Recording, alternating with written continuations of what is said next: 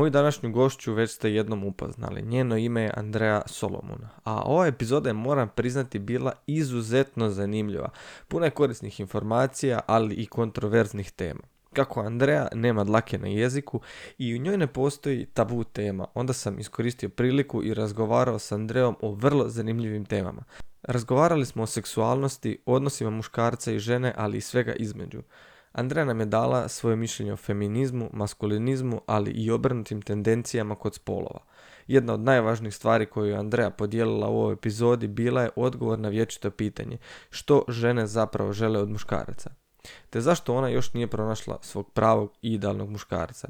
No nismo razgovarali samo o ovoj temi, već i o njenim protokolima treninga, načinima kako ona slaže svoj plan treninga kroz tjedan. Razgovarali smo i o sauni, te kako je ona komplementarna sa hladnim kupkama, odnosno hladnim tušem. Sve u svemu očekuje vas prava bomba od epizode.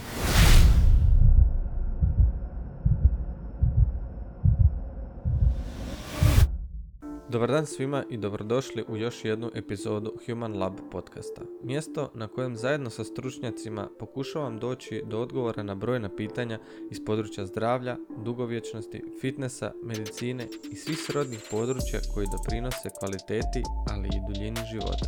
Prije nego krenemo na današnju epizodu, htio bih vam skrenuti pažnju da postoji Facebook grupa u kojoj imate priliku postaviti pitanja našim gostima. Zatim, kako bi opravdali rad uložen u stvaranje ove, ali i svih drugih epizoda, pozivam vas da se pretplatite na kanal putem kojeg nas pratite.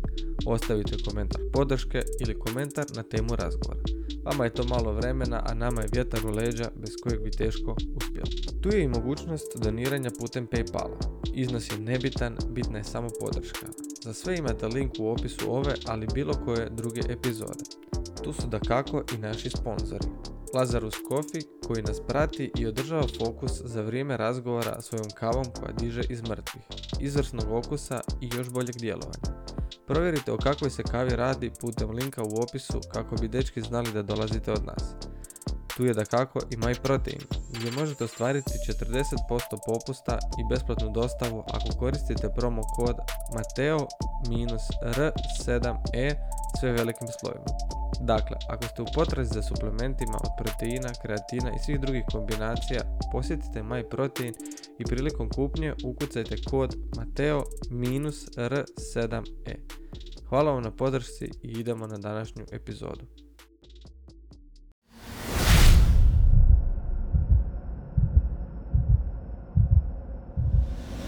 Znaš što ću reći? E, jako mi je lagano s tobom razgovarati zato što si već bila ovdje i e, to, uklanja, to uklanja onako neki pressing od ono upoznavanja, saznavanja yeah. tko je kakva osoba. Ali znaš šta me zanima kod tebe za početak najviše? Što? što tebe čini sretnom? Wow. Hm. I ne moraš se osjećati pod nekim pritiskom, ono kao sad sam ti postavio prvo Sada u životu ili generalno? E, sada u životu, definitivno sada. Količina vremena koju imam, Dobro.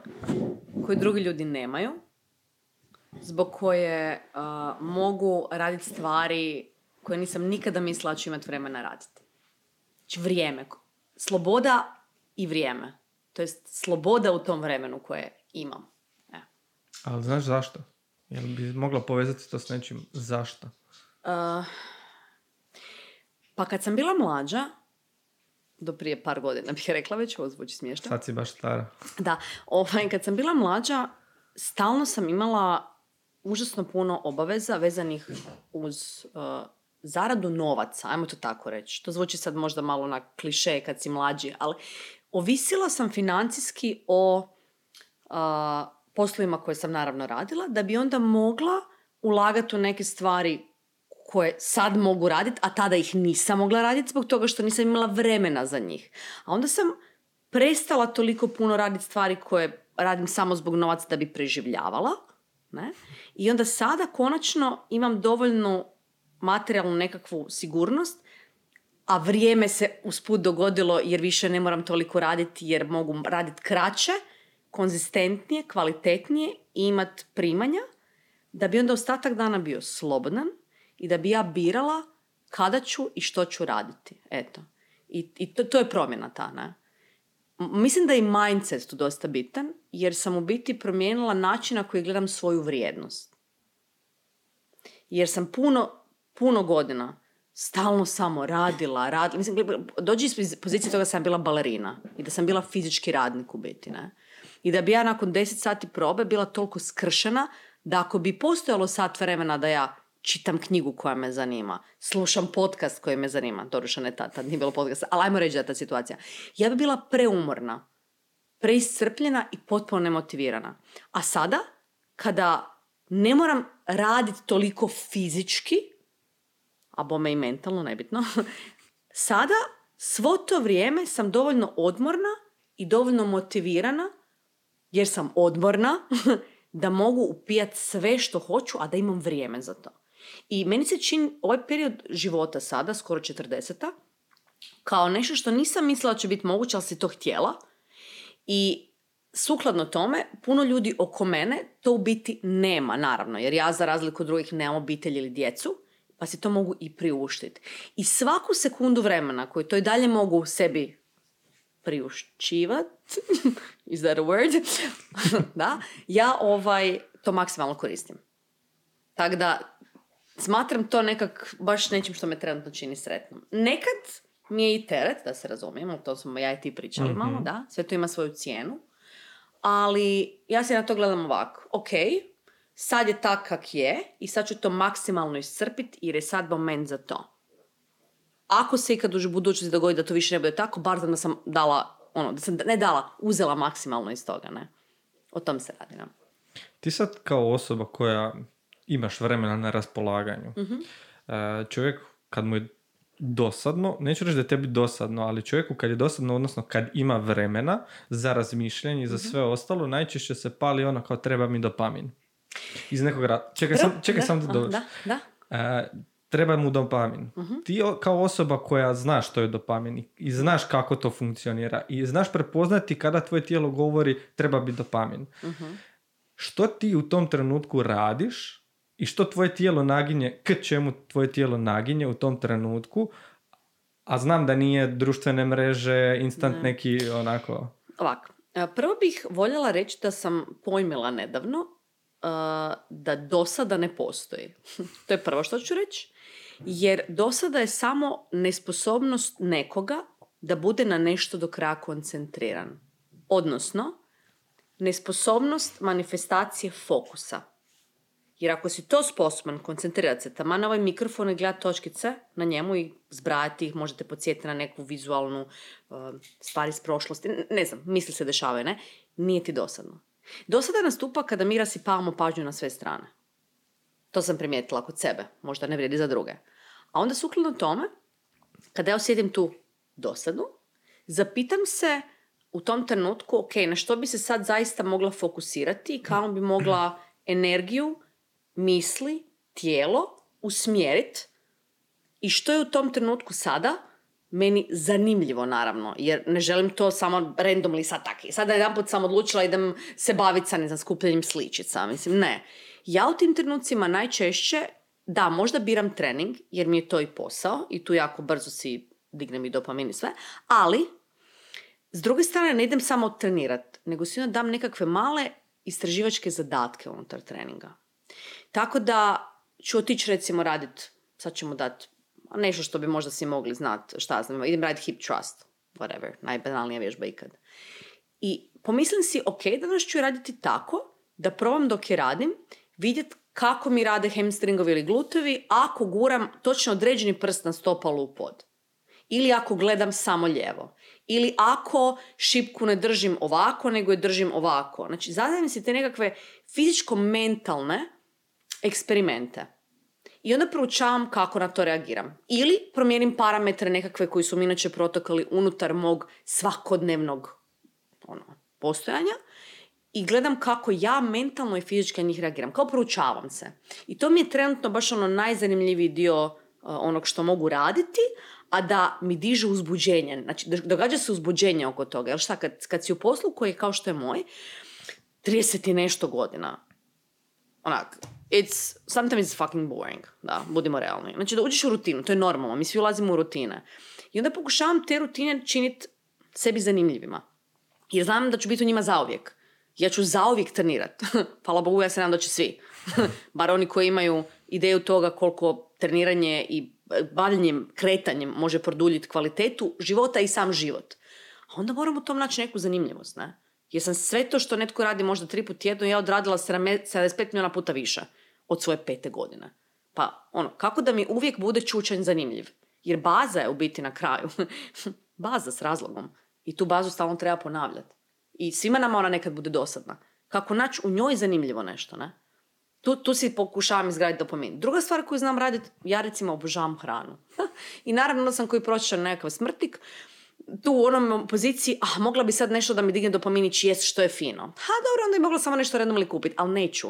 Idem nešto randomli istražiti novo, što nisam, ili nešto što mislim da bi moglo biti fino. Zato ono kad ljudi gledaju moje storije, onak nekad padu ne nikim jasno, znači kako si spojila, onak ne znam, šipak mandarinu s njokama i sa mesom, znači šta je to?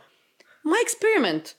Ali uzbuđenje se dogodilo. Znači, ako pričamo o dopaminu, u biti dolazim do toga da ta ideja toga da ću napraviti nešto novo i zanimljivo što nisam mi digne dopamin kao i samu motivaciju da to idem napraviti. Jer zapravo, inače bi stalno bila u kolotečini šta da radim od 10 do spavanja. Jer ja većinom ujutro radim s klijentima i nakon toga imam slobodan dan. Ja neću ni lagat tu podcastu, ja znam ljude žica da radimo treninge jer mi zna biti, pod navodnicima, dosadno. Ne? Jer ja u danu imam puno vremena, posvetim ga na čitanje, slušanje podcastova, šetanje, trening, odem na nekakvu kavu, ali i dalje ostane hrpa sati. Znači, meni je dan jako dug.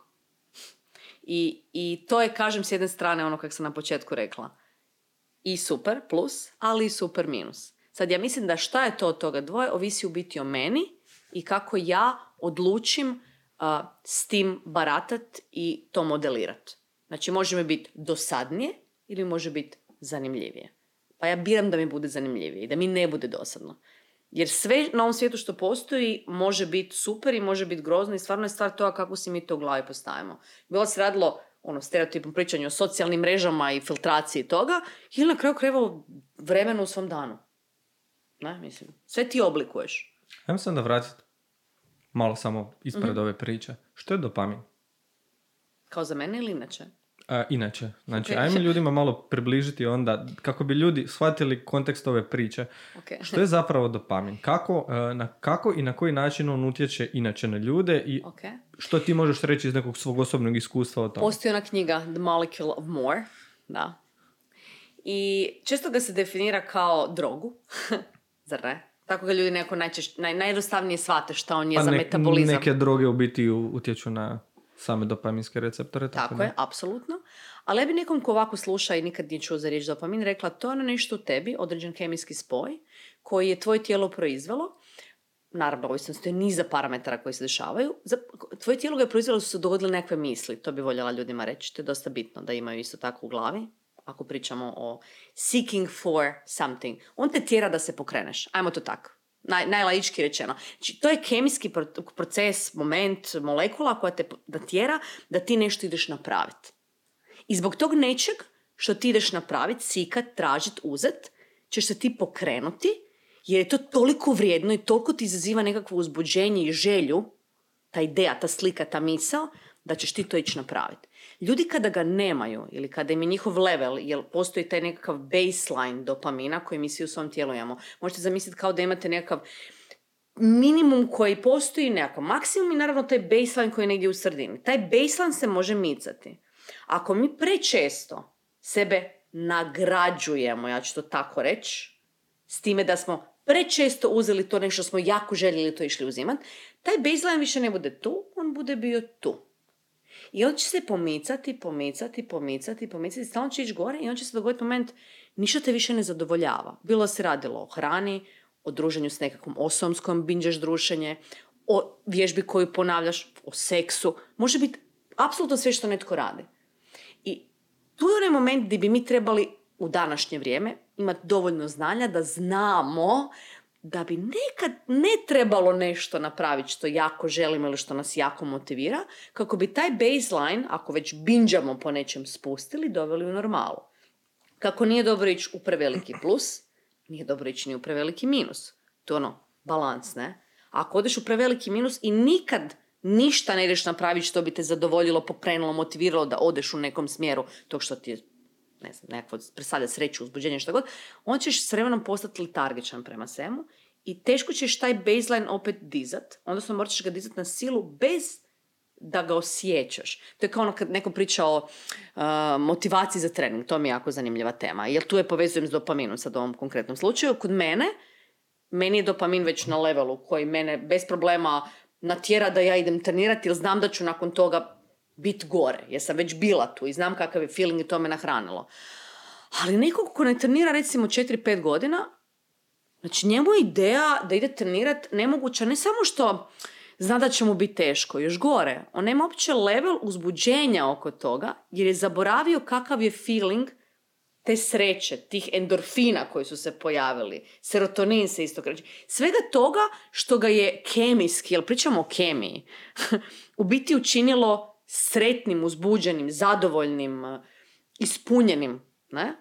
I onda ta osoba mora u startu to raditi na silu, bez da postoje kemijski spojevi koji ga čine haj. I to je teško. Ti moraš na silu raditi nešto što se uopće ne sviđa, nemaš oko toga uzbuđenja, ništa, da bi došao do baseline koji će ti onda s vremenom omogućiti da uopće imaš od toga nekakvu, nekakvu zadovoljstvo. It's, it's better fucked up. Evo, Da, ali iskreno. to kod treninga ista stvar je što ljudi će pronaći puno lakše izvore samog dopamina Apsolutno. i onda ga uopće, ne- Hrana, na i onda ga uopće neće tražiti na takav način. Da. E tu ja mislim najveći problem kod samog treninga. Ne da oni su za, čak možda zaboravili, Mhm. ali dobro je i ta, to što si ti rekla, da su zaboravili kako je dobro ili koliko će dopamina dobiti nakon treninga, Mhm. odnosno Jer ga nadoknađuju na drugačiji način. tako je. Je, imaš pravo. E, mislim da najčešće u današnje vrijeme tu uvijek se vraćam hrani jer je najbrža i najjednostavnija. Imaš Volt, naručiš si, ne znam, krafne, picu, whatever. Znači nekakvu hranu koja je visoko palatabilna, ne znam ako ljudi ne znaju što znači palatabilno, onako jako fina tvojem nepcu. bi Znamo svi na što mislimo. Što je mogu stalno, ne možeš stati. Znači, za mene su recimo digestive keksi. Znači kompas staje mi to digestive kekse, ne, ne, nema granice. Ja ću pojesti sedam kutija. Uopće ne, znači zlo mi je, I can still manage to eat that shit.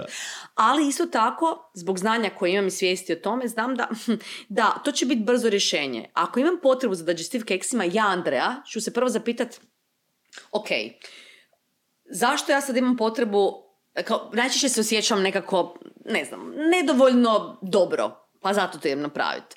I onda kad to pojedem, ću jednostavno samo biti još lošije, jer sam se nahranila s hrpetinom procesiranog smeća, ne? I neće mi biti dobro. To znam, ja to znam. To zna većina ljudi, ja mislim. A onda idem se zapitat, ja zakaj sam sad htjela te digestive kekse jesti? Da li postoji nešto drugo što je mogla ili možda trebala napraviti, što nije brzi fiks? Što mi se možda niti ne da, ali znam da ću se nakon toga bolje osjećati nego sa tri kutije digestive keksiju. Da li je to šetnja? Da li je to provođenje vremena s nekakvom osobom koja mi je draga? Je li to čitanje knjige? Pogledat možda neki film. Nešto drugo što će zadovoljiti moju potrebu, koja god potreba bila, u mom tijelu, u mom umu, da sam ja, mm, da mi je fino. Ne mora biti keks. To je najbrže. Da, mislim keks. Za nekog je nešto drugo to možda, ali evo. Za. Andreju je keks. Da, obožavam. Digestive kekse fakat volim. I volim sladoled. Ali sladoled smatram manjim zlom od keksiju, ako, me, ako ćemo prehrambeno pričati čak. Pa da, e, Barem ima- sladoled ima nešto proteina, nešto Da. masti, tako da... Da, pa bar nešto.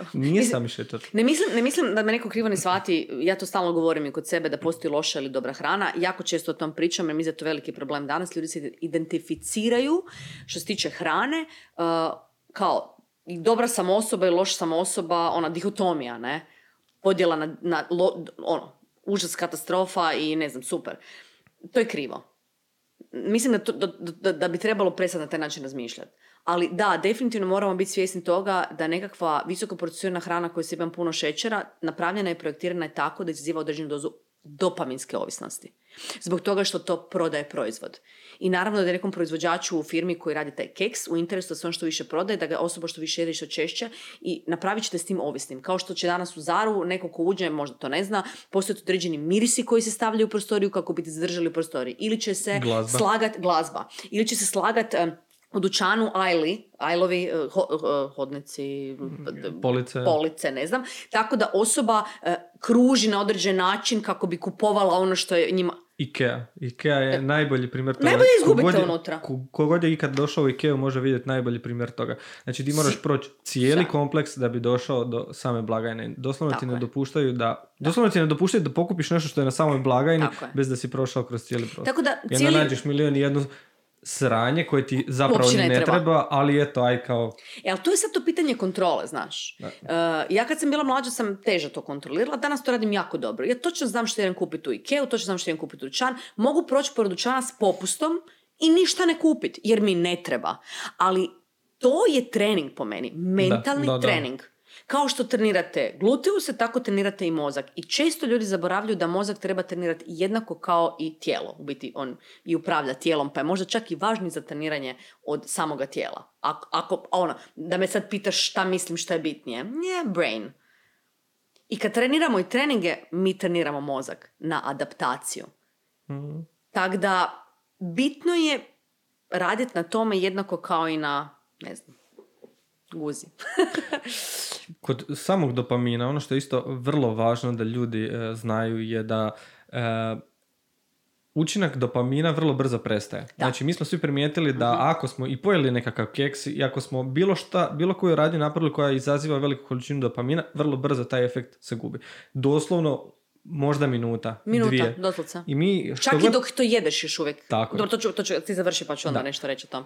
to je, ja mislim, to je, ne da mislim, nego je, to je evolucijski tako e, programirano kako bi mi uklonili e, mogućnost od dodatne opasnosti, znači Tako je. neposredne opasnosti. Mi imamo situaciju da, evo, sada smo, zamišljamo nekog plemenskog čovjeka koji je napravio nekakav ulov, ulovili su nekakvu divljač i sad oni svi krenu jesti. Zamislite sad ljudi da e, vas puca takav dopamin da vama je tako svejedno za bilo šta drugo oko vas, jer vi eto jedete, vi ste osigurani, imate I to hranu i vas boli briga. Ali dolazi vam nekakav predator iza leđa i šta onda? I ubijete. I ubijete. I upravo zato je tako dopamin funkcionira da vrlo brzo njegov efekt nestaje kako bi se mi kasnije vratili aha, idemo dalje, idemo tražiti dalje, idemo se maknuti, idemo naći sigurnost jer Da. sigurnost isto potiče e, proizvodnju A dopamina. problem današnjeg svijeta je taj što je sve postalo predostupno, prebrzo, preblizu i u biti mi smo stalno u dopaminskom haju.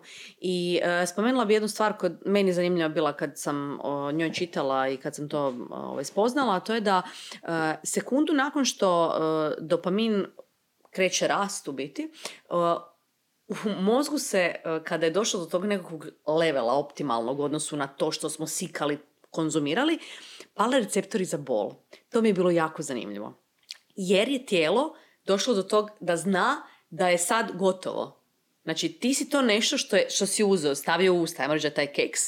Sad ga više ne bude bilo. Ne znam da da li si ti primijetio, pa mene, vi, automatski da su slušatelji da ih je više, da li si primijetio da kada tak ideš jesti neku klopu koja ti je jako fina, dok je još uvijek jedeš, već ti se dogodi kao da znaš da je više ne bude bilo. Kao da, Ali znaš šta ja radim? to je neka mala tuga, kao, A znaš. znaš šta ja radim? Znaš ono kad imaš e, cijeli tanjur, imaš e, četiri, pet različitih namirnica i Da. sad dvije su onako super fine Da? i dvije su onako a, E, malo da.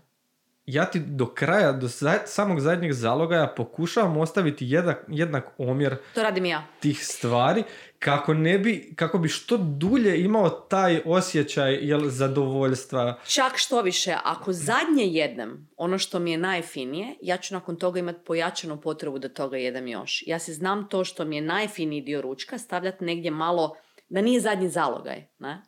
Mislim, ja, ja da nisam ove stvari, da ja ove stvari, kad, da nisam prije, ono, sad ih znam, ali kada ih nisam znala, nisam o njima niti razmišljala, nego bi samo radila.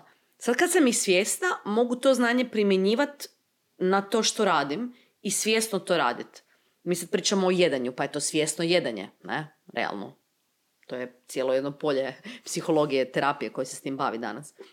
Ali prije nisam znala to. Znači ja nisam znala se pa receptor za bol. Sad mi je jasnije zašto kad naručim, ne znam, dobre kolače i sad su mi jako fini, moram onak u glavi si imat, aha, samo ću pojesti ta dva jer nemam potrebu za više, jer čim jedem drugi, najedanput se iz vedrog neba, iako sam sita, javlja potreba za trećim. Brate mili, ne kužim, nisam gladna. Da, dopamin. Ne? Jer je pao i treba ga opet dić. I, i, i tu, je, tu je kuš problem cijele te priče.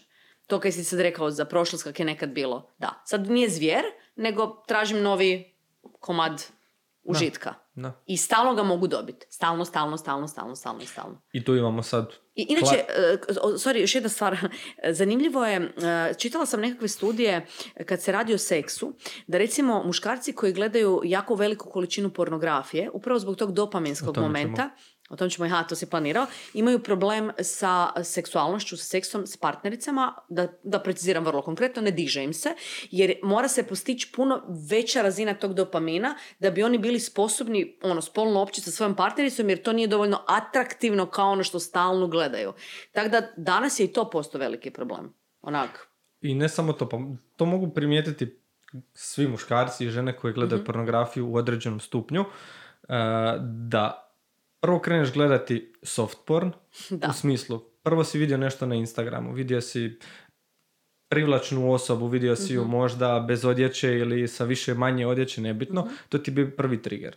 I sad to ti povlači dalje misli u nekom seksualnom smislu i sad odeš na neku pornografsku stranicu i sad pronađeš određeni oblik pornografije i sad te taj više ne zadovoljava, pa odmah prelaziš na nešto drugo, pa prelaziš na nešto treće. Ideš sve dalje, dalje, Svaki dalje, da. puta tražiš sve veći i veći stimulans. Haj, sve veći haj. Točno. Da. Da. Tako. Nažalost, da. Mislim da samo... mm, Ja se nekad, mislim, ne znam, gle, ali di je granica? Naš, jer sad se kao ufurava ova nova, nove tehnologije u kojima ti možeš imati i virtualnog seksualnog partnera. Ja se nekad pitam da li će zbog toga cijelo čovječanstvo otići toliko daleko da mi više ne budemo imali potrebu, pa ja se nadam da ne, to je fakat ekstrem, za nekim fizičkim konkretnim kontaktom, jer ćeš ti u virtualnom svijetu se moći sa ženom seksat dok visiš sa stabla na, ili si na oblaku. Mislim, sad sam bez veze ono bubnula, ali sve ono što je kao nemoguće u stvarnom svijetu, ti ćeš moći u smislu fantazije ostvariti. I da li će ti onda stvarna osoba, stvarna stvar uopće trebat kada je bez veze? Znaš, A- o, to su opasne stvari. Ok, opasne stvari, sad ću ti reći zašto. Opasna stvar ti je samo zato što ti sa seksualnim odnosom, znači kada imaš odnos sa drugom osobom, ti dobivaš puno više od samog zadovoljstva, Naravno. samog dopamina, samog nekog uh, haja u klimaksu, jel? Zašto? Zato što uh, nakon seksualnog odnosa sa partnerom, bilo kakvim partnerom da je u pitanju, znači da je fizička osoba, jel? Uh, nebitno je sam taj završetak, odnosno da li si ti doživio orgazam ili ne, nego je bitno sve ono nakon toga, a to ti dolazi serotonin, prolaktin i svi drugi hormoni oksitocin, koje, mm. tako je, koje ne dobivamo ako smo mi masturbirali ili bilo šta drugo dok smo gledali pornografiju. Jep, sam se ja pitam da li će tako danas doći do toga da ćeš dobiti u tableti ove ostale pa ti neće biti ni bitno. Kuš, to- ja sam jako daleko sad otišla. Ali e, tu je ona, ona problematika toga da danas stvari postaju dostupne za konzumaciju random ono, ljudima i da se to sve kupuje samo šava down the throat i da se nitko ne pita e, zašto nema potrebu to prirodnim putem nekako dobit, nego to samo može uzeti. Zašto? Zato što Pa, je it's prirodni, zato što je prirodnim putem to jako teško. Naravno. Mislim, e, kada najčešće ljudi posežu za pornografijom i takvim, kada se osjećaju usamljeno. Bilo koji razlog, možda je e, vaš partner 300 km udaljen i znate da ga nećete vidjeti narednih koliko god. I lakše posegnuti za ovim.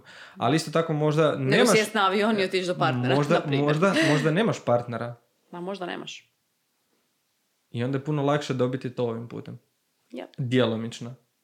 I onda se svi osjećaju, mislim, svi se on, nakon gledanja pornografije, svi se osjećaju onak, ha, šta sad? Da. Ići ponovo tim putem ili ne? Well, I don't know. Uh, nastavit ćemo mi u, u, ovaj, u, o, o ovoj temi nešto malo kasnije. Mene sad zanima, što tebe motivira svaki dan da ti treniraš, da ti eh, gradiš sebe, da ti postaješ svaki dan sve bolja? Što tebe motivira u tome? Da li si ikad pronašla ono, gle, ovo mi je bitno i zbog toga svega to radim? Ponovit ću ono što uvijek svima govorim. I want to die as young as late as possible. Znači, mene zanima koji je moj puni potencijal. Mene, Andreja Solomon. Što ja mogu postići? Koliko dugo to mogu obnašati? Da li, koje su moje granice? Je li ih imam? Znaš onak, što je moje tijelo, moj um sposobno sve napraviti, postat, koliko se mogu ekspandirat? Što dulje? jer za to trebam vremena. Znači, kad sam bila mlađa, htjela sam sve riješiti jako brzo i sve saznat odmah. A sad me nekako baš pali ideja toga da to ne ide brzo, nego da ide detaljno. Znaš, onak, da ja po tom čačkam, jer dok ja po tom čačkam, ja jako puno učim o sebi. I to mi je onak, baš haj. To je meni moj dopaminski haj. Totalni. Da ja mogu čačkat po samoj sebi, ozvuči full krivo. Ali je. se kao. Ja često klijentima znam reći, kad s njima radim, kad, znaš, kad je nekom teško, onda ne bi to radio. A meni je to najzanimljiviji dio. Jer ti kad čačkaš po tome što je tebi teško zaraditi, ti upoznaješ sebe. I ako na to tako gledaš kad ti je teško trenirati, teško razgovarati s partnerom, teško otići, ne znam, nešto obaviti za nekoga, daj se proučavaju tome kad ti je teško. To su informacije koje ti ne bude ni tvoj psihoterapeut dao. Jer te ne bu gledao u tim situacijama. Ti boš tim kasnije možda pričao o tome. Ali ti budi prisutan o njima i proučavaj kako se osjećaš, kamo ti misli idu, što želiš, što ne želiš. To si zapiši ako treba. Genijalne su to stvari. Meni je genijalno gledat kad mi je teško performirati neku vježbu. Što radiš tipa 12. ponavljanje nečeg i umireš. I prvi samo razmišljao o tom kako mi je teško, a sad ne. Sad probam osvijestit kamo ja s mislima idem? Koje su mi slike u glavi? Uh, koje, mirisi, boje. Znaš kaj sve naučiš o sebi? Onda skužiš da si tipa dok si radio, ne znam, zadnji front squat, u glavi imao sliku sebe u djetinstvu dok si igrao sa susjedom u, u parku. Onak, nema ve, niže, skužiš s vremenom Postoji neke... veza. Naravno da postoji. Ovo je bitno naći. E, ali ne možeš je naći ako ne proučavaš sebe. I to ti je meni mrak. Evo, točno to. Ti si rekla sad da uh, zapisati takve stvari. Ti Mhm. si osoba koja vodi bar koliko sam ja uspio vidjeti to na nekim društvenim mrežama. E, Da je vadim. Da ćeš mi možda kasnije pokazati neke stvari koje možda nisu previše privatne, naravno, poštivajući tebe. Skoro O- sam ja full privatna, ajde Ne. budimo realni. A, mene zanima to. Da? Što pratiš kod sebe? E, Ok. Koje stvari toliko redovito pratiš da doslovno ono vidiš e, koliko ti to doprinosi to praćenje? Mhm. super pitanje. zašto, zanima me zašto ti je to važno Mhm. i zanimaju me doslovno najdetaljnije e, stavke koje pratiš. Ok, Jer- ovako. Ja imam performance journal, uh, malu crnu knjižicu, u kojoj pišem sljedeće podatke. Sad ću dosta se nabrojati što pišem. Da, Little Black Book, ima i Mateo. A, prvo što gore napišem je u biti naravno datum i dan. Volim znati gdje sam u vremenu. To je dosta bitna informacija kako bi mogla pratiti kroz period vremena što se mijenjalo u svim tim parametrima i napraviti nekakvu procjenu.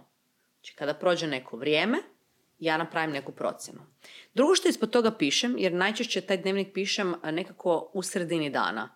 Neko ga piše na kraju, ja ga pišem u sredini, pa kraj njegov napišem na kraju. Što je možda malo ljudima čudno, ali objasnit ću kasnije zašto.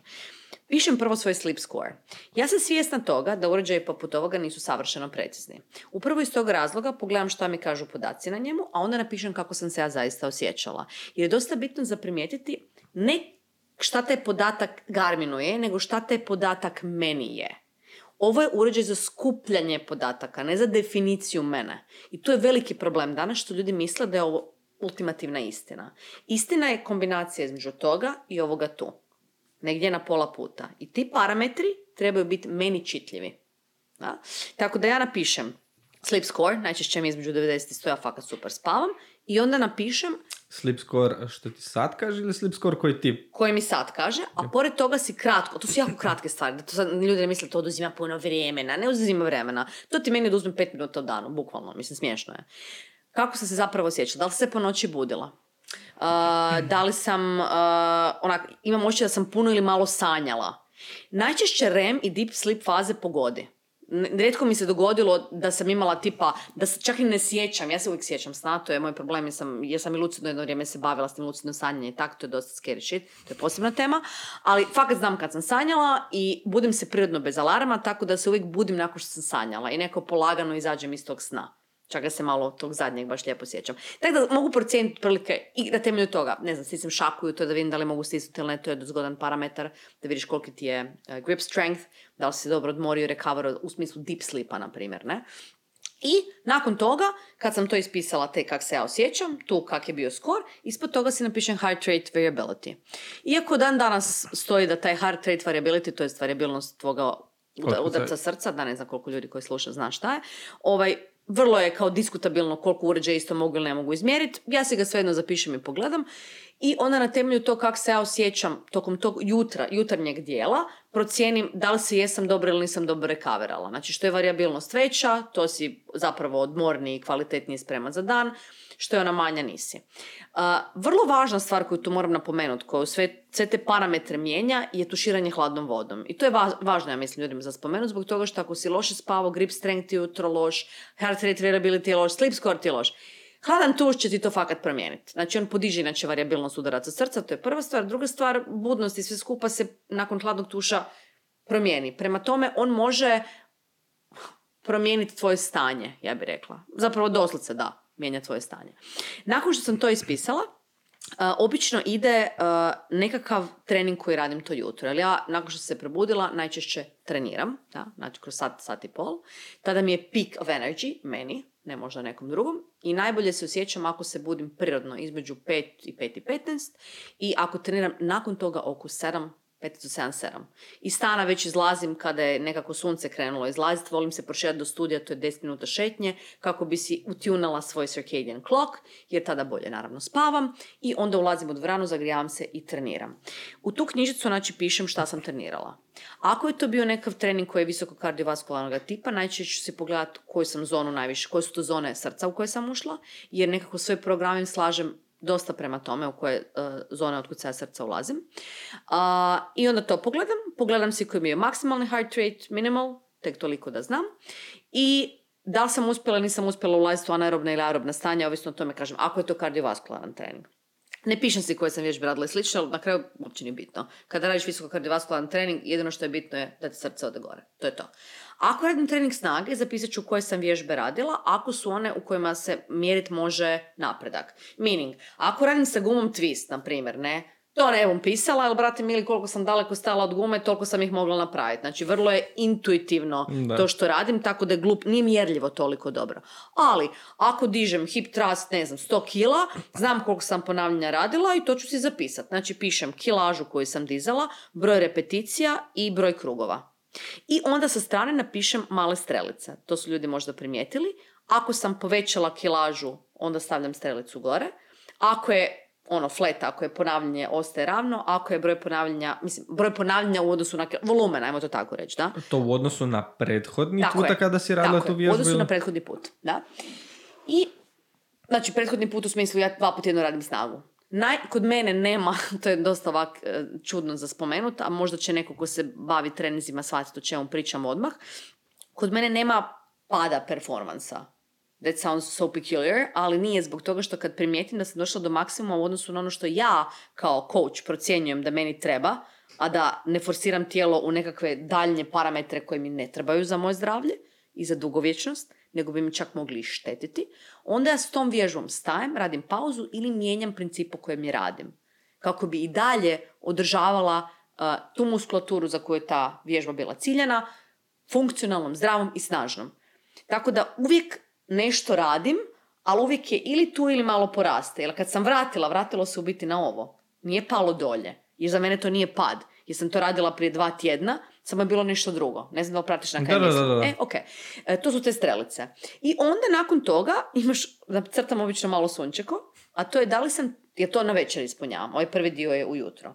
Popodne ispunjavam da li sam, to jest na večer zapravo. vama je to popodne jer je spavati oko 8, pola 9, pa onda ja to oko 7 ispunjavam. Nakon večere, kad se lijepo sjednem, da malo probavim tu hranu, ako ne idem u šetnju, Onda si ispišem to sunčeko, da li sam zadovoljila ili nisam zadovoljila uh, upijanje sunčeve svjetlosti tijekom dana, zapravo i jutro i popodne, ne? jer mi je i sunset i sunrise dosta važan. I nakon toga ide nutrition, to napiše da se N u T, kao da sam luda. I nakon toga stavim kvačicu plus minus ili ako sam promjene nekakve nutritivne radila da su drastične, tipa danas sam unijela previše ugljikohidrata u odnosu na plan, mm. u odnosu na performance, u odnosu na ono što radim sutra. Uvijek gledam nekako jučer, dana, sutra, šta se dešava. Koliko je detaljno to što se sad rekla e, vezano za prehranu? Da li ti tu unosiš Stavim... doslovno ono uh, koliko proteina, koliko masti, koliko ugljikohidrata ili ono intuitivno što bi ti rekla, da li si ti... Intuitivno. Jer ja u biti, zapravo krivo je tu reći za mene da je to intuitivno, zato što se nutricionizmom bavim onak već jako dugo i precision nutrition, ja to znam. Ali ok, ali ok, nemaš neki objektivni podatak o svemu tome što si unijela. Zato te Vodila pitam. sam prije, više ne. Ok, naravno da to E, dolazi, naravno da to dolazi sa iskustvom i svime time, Da. ali, ali me zanima koliko, u biti, uh, htio bi da, da, da izneseš koliko uh, ti sebe pratiš A, ok. u tome svemu. Ovako, kad sam uh, do prije nekakvih godinu i pol sam si trekala bila uh, baš full proteine. Prije toga sam trekala sve makrose, na primjer, ne? i kalorije i tak. Tu sam bila u totalnom ono, ludilu, sve sam ja to u MyFitnessPalu zapisivala, pratila, računala, uža živi. A onda sam počela platiti samo proteine, jer sam na njima u biti rekla, ok, ovo mi je važno da znam koliko sam unijela, odnosno na performance, jer sam počela raditi malo više na performansku svoga tijela, tražit ćete neke granice, a tu su proteini dosta važni. A onda sam s vremenom prestala i to zato kad ja, ja, ja ti majke moje sad mogu reći da ti mene pitaš koliko sam danas pojela, ja ću ti malte ne točno reći u 10 grama koliko sam grama proteina unijela. Točno znam. Ja znam koliko čega ima i šta radim. I sad baš primjećujem kroz zadnjih čak par mjeseci, 3-4, da kad ni ne razmišljam o tom da se to možda zbrojim ovak na večer da vidim da li sam pojela adekvatno, kad idem provjeriti pet, da- pet, pet dana kasnije, onak kao kaj sam jela jučer, na primjer, da se sjetim, to je fakat toliko koliko treba biti. Ja to osjećam već. Kao da, ne samo da osjećam, nego imam potrebu pojesti još ili stat točno tamo gdje sam trebala. Jer osjećam da mom tijelu danas treba još ta žlica fucking skira. Ja ne znam, ja ga želim pojesti. Ja krevam za njim. Očito krevam sa razlogom. If that makes sense. Da, ali to ti upravo pokušavam, uh, pokušavam ljudima isprezentirati uh, da je vrlo bitna komponenta praćenja samog sebe. Vrlo je bitno sebe Je. promatrati. Da bi stekao znanje jer i to da dolazi, onda- To dolazi sve kod tebe iz tog promatranja sebe. Ti Da. nisi, e, e, tebi se u glavi nije pojavila ideja meni treba još proteina ili ja nisam unijela dovoljno Ne, ja sam proteina. nego- trekala i onda se pojavila, mm, znaš kako bi ja to rekla, svijest. Ili to. Da, jer ti kad trekaš, postaješ svjestan količine koju si odabrao, stavio u sebe i kako je ona na tebe impaktirala, ne? I tek tada imaš znanje o tome. U protivnom je sve nagađanje. Znači, osoba koja nikad ništa nije trekala, nagađa. I sad možemo reći kao, jo pa super, to je intuitivno. Koliko je zapravo intuitivno, ako ništa o tom ne znaš? Jer ja meni, evo od mojih klijenata, pitam ženu, ona ulazi u dvoranu, ona hoće, ne znam, povećati mišićnu masu, a, a pitam je kao, a kako se osjećate? Joj, stalno sam umorna. Kak spavate? Pa dobro. I sad, moja sljedeća pitanja su, jel stvarno dobro spavate? I u glavi mi je, a kak jedete? Jer to su dvije važne stvari za umor, ne? Jer očito ne trenirate, to, to mi je dala jasno do znanja, ne? I sad, kak spavate? Pa dobro, kak znate? Pa spavala sam uvijek isti odgovor. Spavala sam koliko treba. Sati? Da. I kaj sad s tim? Kao to je dobro spavanje. Pa probudili ste se umorni. Pa da, pa onda možda, onda očito niste dobro spavali. Ali spavala sam, ali to ništa ne znači. Spavala sam 8 sati, 9 sati. Na, znaš, i onda ti čovjek ideš objašnjavati da to što je spavao određeni broj sati uopće ne znači da je kvalitetno spavao, jer možda uopće nije ušao ni u REM ni u deep sleep, whatever, znači možeš baciti to spavanje u smeće. A druga stvar, ako nije jeo kako treba, onda je možda umoran zato što ne jede ono, hranu koja ga nutritivno priprema za to da uopće spava i da se kreće. Jer ako ne ideš dobro, ne možeš ni spavati dobro, jer to impaktira hormonalni balans, bla. Mislim, jedno impaktira drugo u biti. Hrana impaktira kako ćeš se ti osjećati i da li ćeš moći kvalitetno spavati, kao što spavanje impaktira da li ćeš imati potrebu za povećanom unosom hrane zbog, zbog energetskog balansa. Jer ti ako si umoran, automatski tvoj metabolizam to percipira kao "O, treba više energije, pa ćeš više htjeti jest. Sve je to povezano. Inače ćeš jest hranu koja te u biti umara. Jer Tako je, teže jer je možda visoko procesuirana i puna šećera i to je začarani krug. Iz tog kruga ne možeš izaći ako neke od tih stvari actually ne izmjeriš da bi ja kao tvoj coach mogla znat kaj ti radiš. Super kad ti nešto osjećaš, ali možda ne znaš da ne osjećaš to što osjećaš. Kako ti zapravo radiš sa svojim klijentima? Evo, sad ti se pojavila ta osoba koja Mhm. ti je ušla u taj centar. E, kako ćeš ti napraviti neku prvu procjenu s tom osobom? Što ćeš sve uzeti u obzir? Mhm. E, što ćeš sve tražiti od tog klijenta da ti prati? Mhm. Nastavljamo sad na ovo svo praćenje. Što ćeš ti sve tražiti od tog klijenta? Znači, koliko, e, koliko duboko ti ideš u sam samo rješavanje problema svojih klijenata. Ne samo ono ja ti dam e, vježbe, ti ih radiš, ja te malo gledam da li si ih dobro izvela, korigiram e, formu i to je to. To, to, biti, to, to, u biti najmanje, da, to je generalan feedback, ono što ljudi misle da ja radim. Uh, moji klijenti znaju da to tako ne funkcionira. Um, prvo i osnovno, jako mi je bitno čovjeka gledat, proučavat ga, kao i sebe. Kad osoba uđe kod mene u prostoriju, naravno to, to im kažem možda te kasnije ili nikad ne kažem, prvo što pogledam je boja kože, boja očiju, a, pokušavam detektirati nekada jezik, da, zato što boja jezika jako puno govori o čovjeku, ali prvo zašto kažem kožu, jer po boji kože percipiram da li je čovjek zdrav ili bolestan. To me još učila i mama, ona je liječnica inače, i koliko to zvučilo tako, nak, eh, whatever, nak, ne, nije whatever. Stari dobri liječnici će te prvo pregledati tako da ti nikakve analize ničeg ne uzimaju, niti blood work, niti te vide. Mislim da je danas veliki problem što treneri, što je treneri, ljudi, ljudi ljude gledaju, ali ih ne vide. Slušaju se, ali se ne čuju. Ja bih rekao da ih vide, ali ih ne gledaju. A može i tak, može i to. Ja volim čovjeka vidjeti i gledat, klijenta. Onda ga slušat. Pitam ga uvijek što želi od mene, jer mi je jako važno da ja imam informaciju što čovjek od mene očekuje i da onda procijenim da li mu ja to mogu dat. Jer ako mu ne mogu dat, neću s njim raditi. Proslijedit ću ga nekom drugom. Ne zanimaju me pare, to mi je tak nebitno. Jer ako klijent ne može sa mnom rasti, razvijati se i ja s njim, što je dosta važno, ne, onda kaj, kaj radimo skupa? Trošimo vrijeme, ne? Tako da, to je sljedeće što radim, saslušam ga. A onda obično napravim neku procjenu koja je uvijek vezana uz ono što je tipično, a to je nekakva biomehanika, da ja vidim gdje je on fizički. Jer ja mislim da je, budući da sam ja ipak tu, kod mene je netko došao da bi mu fizički pomogla najčešće, onda je najbolje krenuti kroz tijelo. Jer ja kroz tijelo mogu doći do njegovog uma, kao što možda neki psihoterapeut može doći od uma do čovjekovog tijela. U smislu boljitka, well-beinga, takozvanoga. I onda ja tu procijenim da vidim, a, fleksija, ekstenzija, šta može, šta ne može, znaš ono, koliko je limitiran fizički. A dok to radim, s njim u biti pričam, gdje sakupljam prave informacije koje mene zanimaju, a to je zašto je on fizički limitiran. Odnosno, to su informacije, sad smo spomenuli spavanje i prehranu, ali i druge. Kako mu izgleda dan? Kakav mu je lifestyle? Uh, da li je okružen sa ljubavlju ili nije?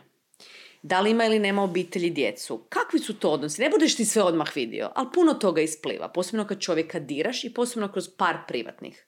Kad kažem diraš, mislim po time da mi ipak koji fizički s nekim radimo, kad čovjeka dotaknemo, osjećamo i njegovu energiju i njegovu, uh, njegov, njegovo stanje. Ne? I onda kad to sve gledam, proučavam kroz tih par treninga i zato uvijek ljudima kažem, ako očekuješ od jednog privatnog da ćeš nešto dobiti, ne znam kaj radiš tu, mislim, mogu ti dati vježbice, kaj ćemo s tim, to sam ti mogla i poslati onda, mislim, mogu te assessment napraviti, ali zapravo je minimum nekakvih 4-5 puta da se ja s čovjekom vidim, da bi ja njemu mogla dati neke informacije o njemu koje možda on isto tako ne vidi. A onda kada te informacije ja skupim, da, onda ja s čovjekom idem popričat. I onda ja recimo, daću primjer, neću davati imena klijentima, ali imam jednu klijenticu, volim je beskreno, nevjerojatno koliko sam tu ženu zaljubila. Ona sad radi sad već tri pol godine, četiri, došla je k meni pretila, jako pretila, da, imala je sve nešto kila njezina kćer je nju meni nekako proslijedila ili je kod mene trenirala zato što je mama imala problem sa vučenjem ljeve noge, ima spondilolistezu, jesam dobro izgovorila to često, znači često puta krivo izgovaram, znači ima kralješke otrava koji su spojeni, sad ih je operirala između ostaloga. I ona kada je k meni došla, ona je došla da u biti onak se malo pokrene. Ona je bila loše zbog situacije u biti koja je vezana uz neke njene privatne stvari. Naravno, to je isplivalo kroz vrijeme rada. Jer čovjek u biti, kada je malo depresivan, nezadovoljan sa životom, kada, kada, kada izgubi malo sebe, onda krene sve nekako kataklizmički propadat. I to impaktira i na tijelo, i na um. I samo se se više i više dolje spušta.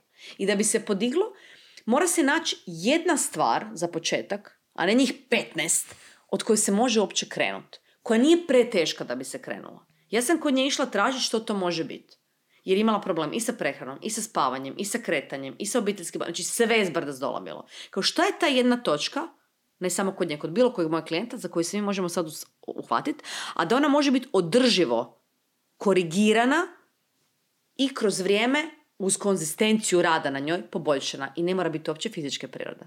To je ono što sam zapravo nekako htjela da se izvuče. To može biti svašta. Kod nje recimo pomogla da gubi kilažu, ne znam, da joj se da zadatak da hoda na WC na kat iznad. Jer za nekog ko jako teško hoda i napravi dnevno 60 koraka, 60, 60 koraka, koraka. na primjer, da, je jako važno bilo da dobije nekakve male zadatke koji nisu preveliki. Ne? I onda tražiš tak, imaš na kraju onda rezultat čovjeka koji je izgubio 40 kila, bolje je volje, riješio je situaciju tamo i tako. Fizički napredovo, apsolutno, ali to nije bio cilj. Tak izgledalo, ali moj cilj nije bio to. Moj cilj je bio da bi ona fizički mogla biti bolje, da odradi sve ovo ostalo. Tak svako od nas ima nešto za što se treba početi Hvatat. da. I svakom je drugačije.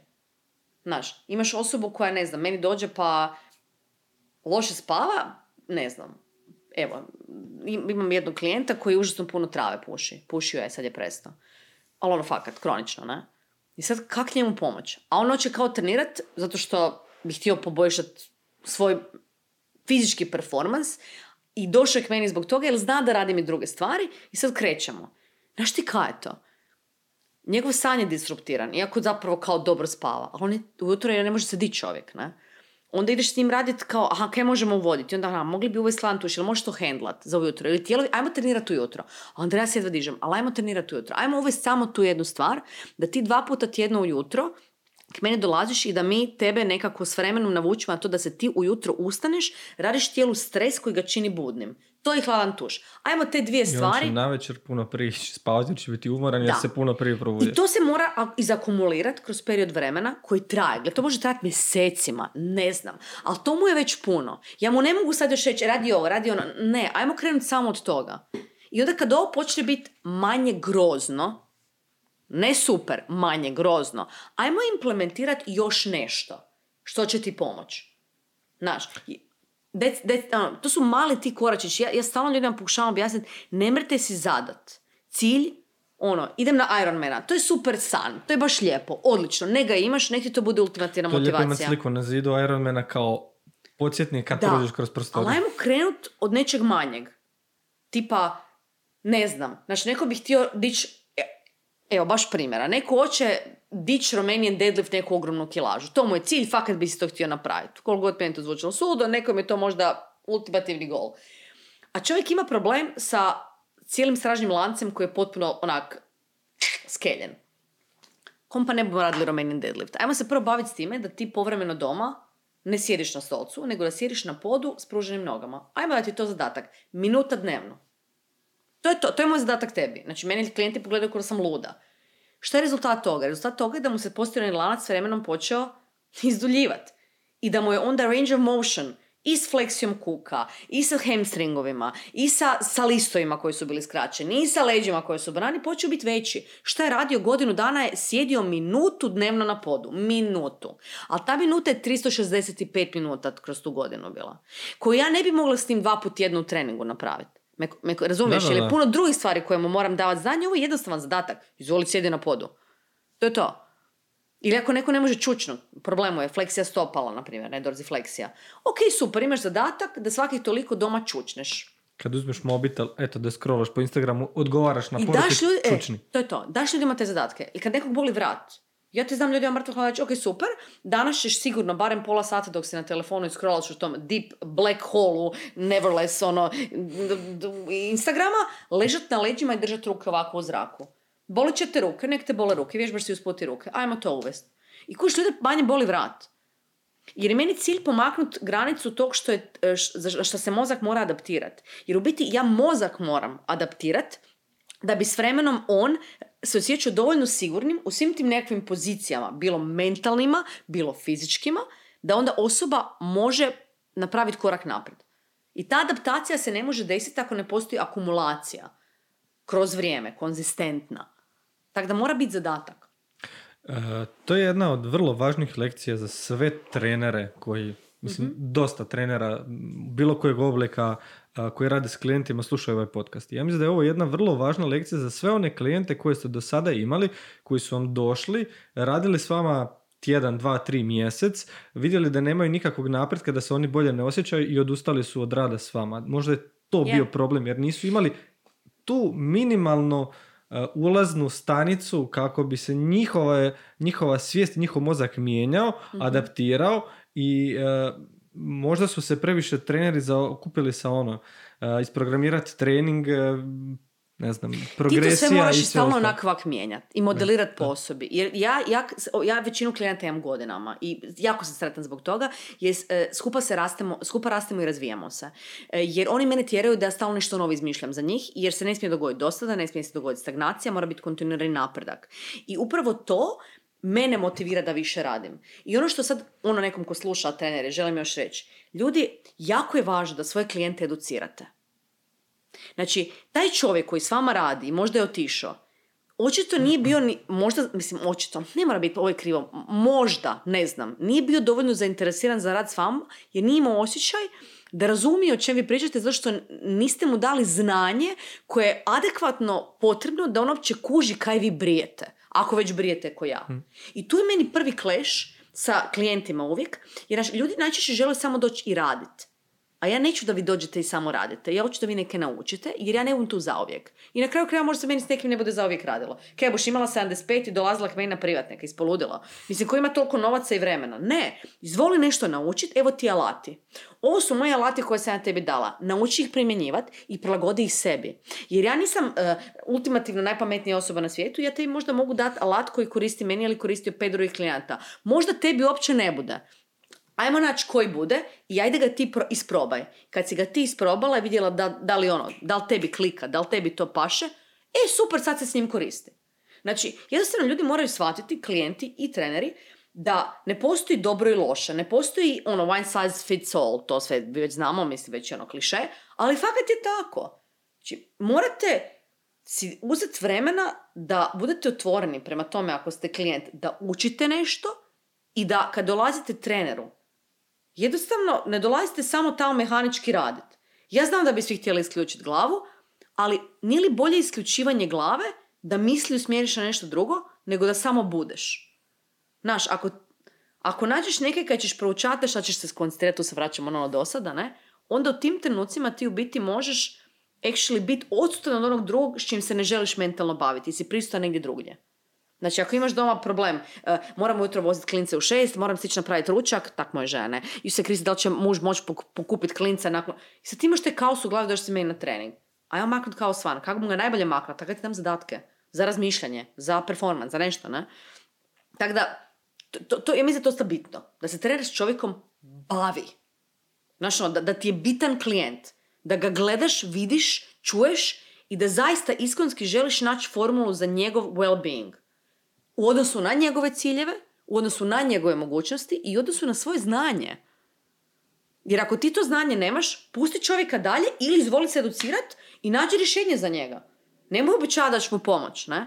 Nađi način kako da mu pomogneš. I ako ne mreš, pusti ga dalje. Nema ga držati. Kako ti treniraš za dugovječnost? Ooh, nice question. Na što, na što vodiš e, računa sad? Ok, pričala si o tome da više nemaš neke ciljeve u smislu želiš dići toliko, mhm. nemaš, nemaš, nemaš sport kojim se više baviš, nemaš e, nekakav e, dodatan cilj, motiv, izuzev da se bolje osjećaš i da, kako si ti rekla, živiš što dulje, što mlađa, ali tako? Da, kad sam bila mlađa, imala sam ciljeve koji bi bili tipa, e, hoću strčati polumaraton, e, hoću dići toliko i toliko, bla, bla, bla, bla. Sada, kada gledam da mi je jedini cilj ovaj koji si ti spominjao, da živim dugo i kvalitetno, ono što je ključno je diverzitet. I to ću prvo reći, zato što mislim... Objasni obavezno. ok. Što misliš po time? Diverzitet u odnosu na vrstu kretanja koja dajem svom tijelu za istraživanje u odnosu na fiziološke parametre,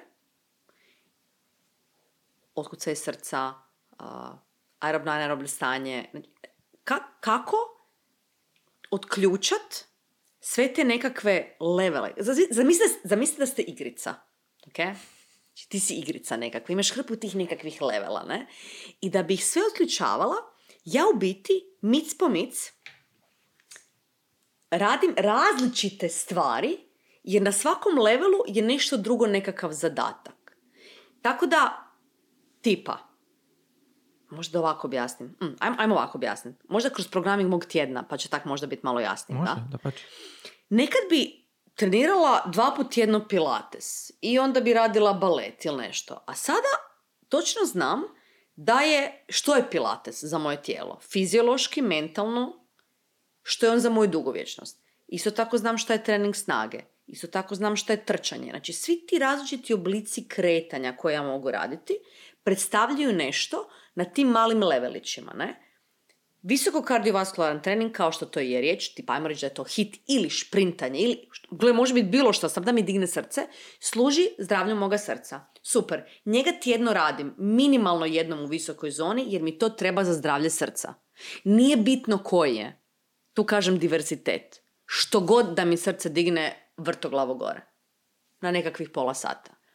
Onda mi treba trening snage, jer je važan za moj metabolički performans i zdravlje, jer je važan za moje gustoću kostiju i održanje mišićne mase i to je važan za moju dugovječnost. Što to znači? A kao i uvijek kod svih nas, lift heavy shit, ne? Dižem teške utege, teže od, od, od onog što bi trebalo da tijelo stresiram, da do, dobijem adaptaciju i povlačim stvari, push pull, whatever, znači to je ono drugo. I tu sam najčešće u nekoj drugoj trećoj zoni rada srca. Pa to zadovoljava djelomično čak i onu drugu, do koje sa sljedeće dolazim, a to je heart rate zone 2, koji se pokazao kao jako važan rad srca za mitohondrijski performans. Što je ključno za moju dugovječnost, ne? Jer ako moji mitohondri, the powerhouses of my cells, ne? Kako bi se to prevelo na hrvatski, fakt ne znam, znači... Uglavnom, oni su snažni, mali dijelići vašega tijela koji će vam omogućiti da vi dugo živite zbog toga što će onda omogućiti da vaš performans na staničnoj razini bude bolji. Tako je to ljudima znam objasniti. Ne? Su neki mali čovječuljci koji su jako fit i ti želiš da ti mitohondri budu fakat onak sposobni. Jer ako nisu i ne radiš heart rate zone 2, nje, onda ništa u tijelu ne funkcionira baš kako treba. Tako da džabe ti je sve onda ovo ostalo. To podržava jedno drugo i sve je povezano. Sad je to nekakav treći level već, ne? A onda idem dalje. Hm, treba mi nekakva fina motorika i treba mi mobilnost. Koji bi to treninzi bili? Kuš, ja mogu raditi pilates koji je pilates za mobilnost. Ja mogu raditi jogu koja je joga za mobilnost. Nije bitno koji je, ali znam da mi je tu cilj da radim na mobilnosti i finoj motorici. To je to. I naću nekakav sljedeći level. Onda mi fali, tu mi još nešto fali. Aha, fali mi da radim i ove druge zone rada srca, koje možda nisu bile tu odrađene, ali da traju dugo, jer mi treba durabilnost, stemina, treba mi izdržljivost. Ne? Radni kapacitet. Da. I šta tu radim? Nekakav conditioning. Koji? A koji mi se sprdne, šta znam? Znaš ono, samo da znam da sam ušla u tu i tu zonu rada srca u određenom duljem periodu vremena. Endurance, ne? Možda ću otići lagano džogirat. Za mene to je lagani jogging. Čak malo i brži jogging, ja bih rekla, za mene. Ali za nekog je, brate, mili to penjanje uzbor do, do Sljemena. Ne? Znači, nismo svi jednaki. I tu, tu onda onak gledam, aha, da li sam ja zadovoljila kroz tih, ajmo reći da je to tjedan dana, kasnije gledam i mjesec i ta godinu i to, sve te male leveliće koje trebam pling, pling, pling, pling, pling, da bi onda ja došla na stepenicu više, ne? Di sam sad bolji performer za sebe, odnosno na ono što je moj potencijal u ovom trenutku u životu, u odnosu na moj lifestyle sada, u odnosu na moje ciljeve. Jer sad to mogu tak, da sad imam dvoje djece doma, moj potencijal u ovome trenutku bi možda bio tu, ali ja ga ne mogu dosegnuti, jer trenutno nije dosez, dos, dosez, dos, dos, bla, plim. trenutno ga ne mogu dosegnuti. Jer je nemoguće zbog lifestyle koji imam. Znači da je njegov maksimum sad tu. And that's fine. Znaš, mora, mora čovjek biti svjestan da taj diverzitet svega što se odvija, ja to uvijek percipiram kao nekak, kak sam pričala nedavno na ovom eventu koji sam vodila svom, kod imaš kuglu, da, koja je, znaš one kad imaju onak kao, prola, možeš gurnut prst u nju, onak, ili izvući nešto van, ima smisla. Malo, za, malo to doživljam neko kao nešto svemirsko, kao nekakva sfera i sad imaš te male bodljice koje iz nje vira i sad ako s ove strane gurne bodljicu, s ove strane će bodljice izaći. I onda, eto, mi smo, kao prvo, ta kuglica se rotira cijelo vrijeme, ovak ide. Na nju impaktira hrpa stvari koje gura te iglice na sve strane moguće. Tvoj cilj je, moj cilj je, da bi ostvarila dugovječnost, da ta kugla zajedno s tim boljicama, zajedno sa svim tim pikanjima koje se dešavaju, bude stalno u što većem balansu. To je moj cilj, da ne bude s jedne strane sve gurnuto, tu da je sve izašlo. Ne? Znači, a stalno se sve mijenja. Pa se mijenjam stalno i ja. Ništa ne može biti stalno isto. Tako da, kad kažem diverzitet, mislim na sve, na parametre oko sebe u odnosu na to što ja radim, kako je razmišljam, kako se složila programming treninga, znači kao da postoji ta neka velika, ogromna slika svega što postoji uopće, što mi uopće vidimo i osjećamo, a da ne spominjem ono što ne vidimo i ne osjećamo, što ja moram držati u balansu kako bi ja postigla tu dugovječnost i došla do tog što, ja, što je moj ultimativni cilj. Ne?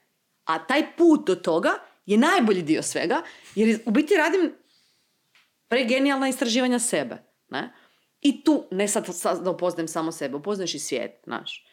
Jer, jer mislim da, da kad izgubimo tog malog istraživača u sebi, da smo fakat izgubili sve. Onda se jednostavno samo možemo pokopati, sjesti i umret. Jer onda nemamo, nemamo niš. Ne? Dok ti nemaš znatiželju i dok ti dok ne, se ne zbiva to nekakvo kretanje, ne samo fizičko kretanje, nego mentalno, sve, znači te, tečnost, flow, flow, ajmo reći flow. Flow. Dok se ne odvija flow u tvom životu, ti zapravo propadaš. Doslovce. Znači, mi svi entropiramo i idemo ka sigurnoj smrti. That's effect. Znači, ja ću umreti, ti ćeš umreti, svi ćemo umreti. Super, to smo apsolvirali, ajmo dalje. Pa ako ću već to sigurno dosegnut, a budem, onda me zanima kako da to usporim. Mene, Andreo, ne? Možda nekog drugog ne, možda nekom je tak svejedno kad boriku. Ja mi za nikom nije baš svejedno, da bi svi htjeli dugo živjeti. I kvalitetno, to je dosta bitno. I onda, ako već entropiram, pa ako stojim na mjestu, onda entropiram jedino i samo još gore. Jer ako se ne adaptiram na svijet oko sebe, putem tih malih stresorića koji povećavaju moju, moju boundlessness, znači moju, mo, mo, mo- moj- moju energiju, moje bivanje, moje postojanje, jer ti mali stresori mi pomažu u tome, sa adaptacijom, ne? Onda ja budem sigurno samo ranije nestala. A ja ne želim ranije nestati, ja želim biti otporna na svijet oko sebe. Ili ćeš ranije prestati biti prisutna u ovom svijetu dokle god si još živa. Da. nije, nije samo bit te neke dugovečnosti da živiš dugo. Da. Jer imamo Ne. slučaj gdje danas ljudi žive 10-15 godina posljednjih svojih 10-15 godina prikovani za krevet, da li oni žive? Ne. Da li Meni je bitno da živim kvalitetno. da li oni imaju uh, doticaja sa realnim svijetom, da li oni mogu doživjeti više svijet na način na koji mi sad u ovom trenutku doživljavamo. Ne. Ne. Mislim, meni je cilj da ja tipa sa 100 godina, ja planiram preživjeti stotu. To, to jasno kažem na svakom podcastu. Kad postoji, ja ću to too. Apsolutno. A, ja, ja planiram sa svojih nekih 95-100, znači tu negdje, raditi stvari koje meni dalje predstavljaju zadovoljstvo. Znači ja se hoću moći normalno penjati, ja hoću normalno moći u čukadu, oprat se, ne, neću tam zvonit susjedu jer mi je, ne znam, frajera ga ikad u životu uopće nađem, riknuo pa mi nema ko pomoć neke napraviti, pa tam randomly zvonim susjedu koji je jednako tak nepokretan ko ja, ne dolazi u obzir. Znači ono kao, hoću moći, hoću sama do dućana. Ljudi, ljudi podcjenjuju važnost tih stvari jer još uvijek nisu to doživjeli. Ali pitajte svoje starije, bake, djede, susjede, kak im je uopće prat zube? Znaš, tebi postane teško dosegnut ovak čašu iznad glave. Neću to. Hoću da mogu dići fucking ruku bez da me neš boli. I zato radim overhead press, jer kad to radim, vježam mišiće koje mi trebaju da uzmem tu čašu. Kad radim balansiranje na jednoj nozi, kužiš stabilnost noge, vježbam to da mogu dići tu vražiju jednu nogu i staviti je u kadu. Jer se volim kupati u kad i neću tuš. Kužiš. To je, znači, trebali bi se odmaknuti od toga da stvari koje sad radimo, radimo samo zbog, apsolutno zbog estetike, što je meni isto ok, ako neko želi dobro izgledati, da pače. Ja mislim da bi to trebala biti posljedica rada na O- sebi, a ne cilj, ali dobro. A, that's their thing, whatever. Ali, ajmo se odmaknuti od toga da to radimo samo zbog estetike ili da to radimo samo zbog toga kaj ti sad treba da neke to možeš. Ne, daj gledaj budućnost. Znači, čekate, nekaj te čeka tamo. Daj budi funkcionalan u to vrijeme. Daj budi sposoban, nemoj ovisiti o drugim ljudima i još važna stvar, ne budi dementan ili lud. Mi danas živimo sve dulje i dulje, ljudi zaboravljaju jednu jako važnu stvar. A to je da nam puno veći problem predstavljaju u budućnosti demencija, Alzheimer i degenerativne bolesti mozga, nego li što je da li ćemo moći čučnut. Jer, znaš ono, snaćiš se s tim čučnjem. Ali ako nisi priseban, Nećeš se snaći s ničim. a ne bu te niko htio ubiti, jer nemamo još uvijek sistema u kojem ćeš reći, e, ja bih htio da me se ubije, pa će te neko randomly ubiti, ali to je kao zakonski nedozvoljeno, nažalost. ne? Od toga te održavaju na životu ko biljku i nadalje. Znači, nemaš tu opciju. Osim ako sam ne ideš ubiti. Pa nije baš humano. Mislim, može biti humano. Ne znam, ne želim ulaziti u tu temu jer previše o njoj znam. Pa onda budem zvučala kao neki morbidni frik, ali sam to sve istraživala svojedobno. Znaš, kod dijete doktora svašta mamu pitaš kad imaš 12, pa mama malo, padne u nesvijest i tako. Hm. Kako izgleda, kako izgleda onda, uh, da zaokružimo tu priču, kako izgleda nekakav tvoj uh, kroz tjedan trening, kako izgledaju treninzi kroz tjedan, recimo, možeš li reći, evo, Mhm. Prošli tjedan, Da? uh, Svaki je isti više manje. ok, prošli tjedan, zato ćeš ga se lakše možda prisjetiti, pa zato Da. sam ga rekao. Uh, kako izgleda tvoj prošli tjedan sa treninzima, recimo, ponedjeljak si radila to, to, radila si ga u toliko Uvijek je isti kod mene. Uh, ja sam si nekako to kroz, zadnj- zato vodim performance journal, jer sam tu našla formulu za sebe. Ponedjeljkom radim visoko kardiovaskularni trening, zbog toga što najčešće nedjeljom radim nekakav dulji uh, trening šetnje, hodanja, zone 2 kardio radim. I onda mi je neko tijelo dovoljno neumorno, zapravo je dosta u biti replenišeno jer se sve lijepo pokrenulo, obnovilo, došlo je k sebi, da bi ja u ponedjeljak mogla džipat kod divokoza. Evo, bukvalno, znači, to je to. Tako da se ja ponedjeljak obavim trening koji ono ubi me sad. Jer imam njega snage, budna sam, odmorna sam, sposobna sam. Uh, to je ponedjeljkom. Utorkom uh, radim trening snage koji radim opet petkom. Nije isti, malo je modificiran i drugačiji. Ja za razliku od većine trenera, sad će se možda tu neko odmah križat, nemam pojma, baš me briga, uh, ne preferiram raditi i odvajati gornji i donji dio tijela iz razloga što imam drugačije nekakve ciljeve i zbog toga što ne želim na to oduzimati jako puno vremena. Tako da radim u biti vježbe na način da radim uh, gornji i donji dio tijela u istom treningu. Taj trening je tipa sat vremena funkcionalnog fakat pravog treninga plus 5 minuta zagrijavanja i 15 minuta možda još nekakvih malih dodatnih vježbica koje bi si ja napravila. To je utorak i petak. Taj dan kad sam radila uh, trening snage, onda taj dan radim još nešto što je za nešto drugo, tipa mobilnost ili motorika. Znači, odradit ću si možda ujutro vježbice za ramena, vježbice za kukove. To je nešto što mi ne predstavlja veliki napor i ne kleša mi se sa treningom snage, tako da je moguće to zajedno kom- u- u- im- implementirati. A, radiš ga jedno za drugim ili imaš Ne. nekakvu... Ujutro odradim taj treningić nekakav drugi, popodne radim snagu. A, srijeda mi je dan kada u principu odem raditi nekakav endurance trening i to je sad trenutno trčanje.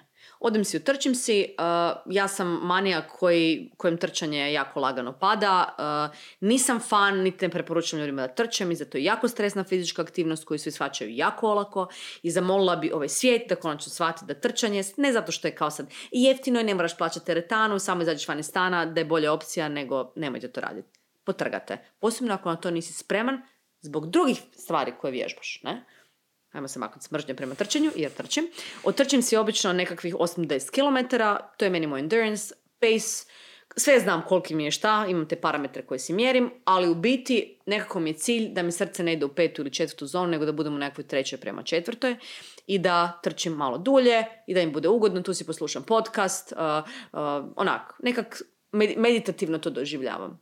A mi usput i taj endurance dio, i za njega si odradim jogu kratku, ništa dugačko, pašem jako nakon toga to odraditi jer se tijelo jako lijepo nekako recoveramo od tog trčanja. Trčanje je stres i nakon toga mi paše posvetiti se tijelu na jedan nježniji način, a već sam zagrijana i time ga vratiti u balans. Jer repetitivna radnja udaraca ipak ima impakt na tijelo. I tu ga ja sa jogicom malo vratim natrag. To je nekakav moj flow, ajmo to tako nazvati.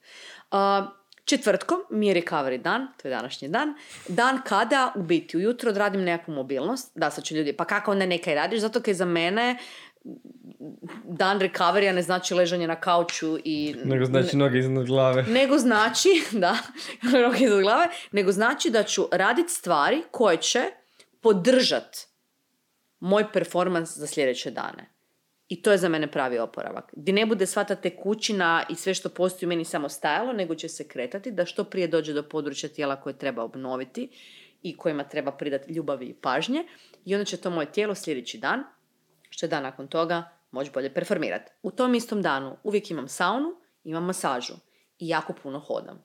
Znači, kao što ti znaš, ja sam do tebe sad došla pješke. Danas sam očetala možda tek nekakvih, ne znam, 6-7 km. U danima kada mi je recovery, prošećam, prošetam se obično 16 do 20, a moja dnevni, dnevni prosjek, sada ljudi shvate da to nije za moje tijelo neki veliki napor, dnevni prosjek mi obično je između 16 i 20 km. Ok, ajmo ljudima to malo približiti možda bolje. Dobro?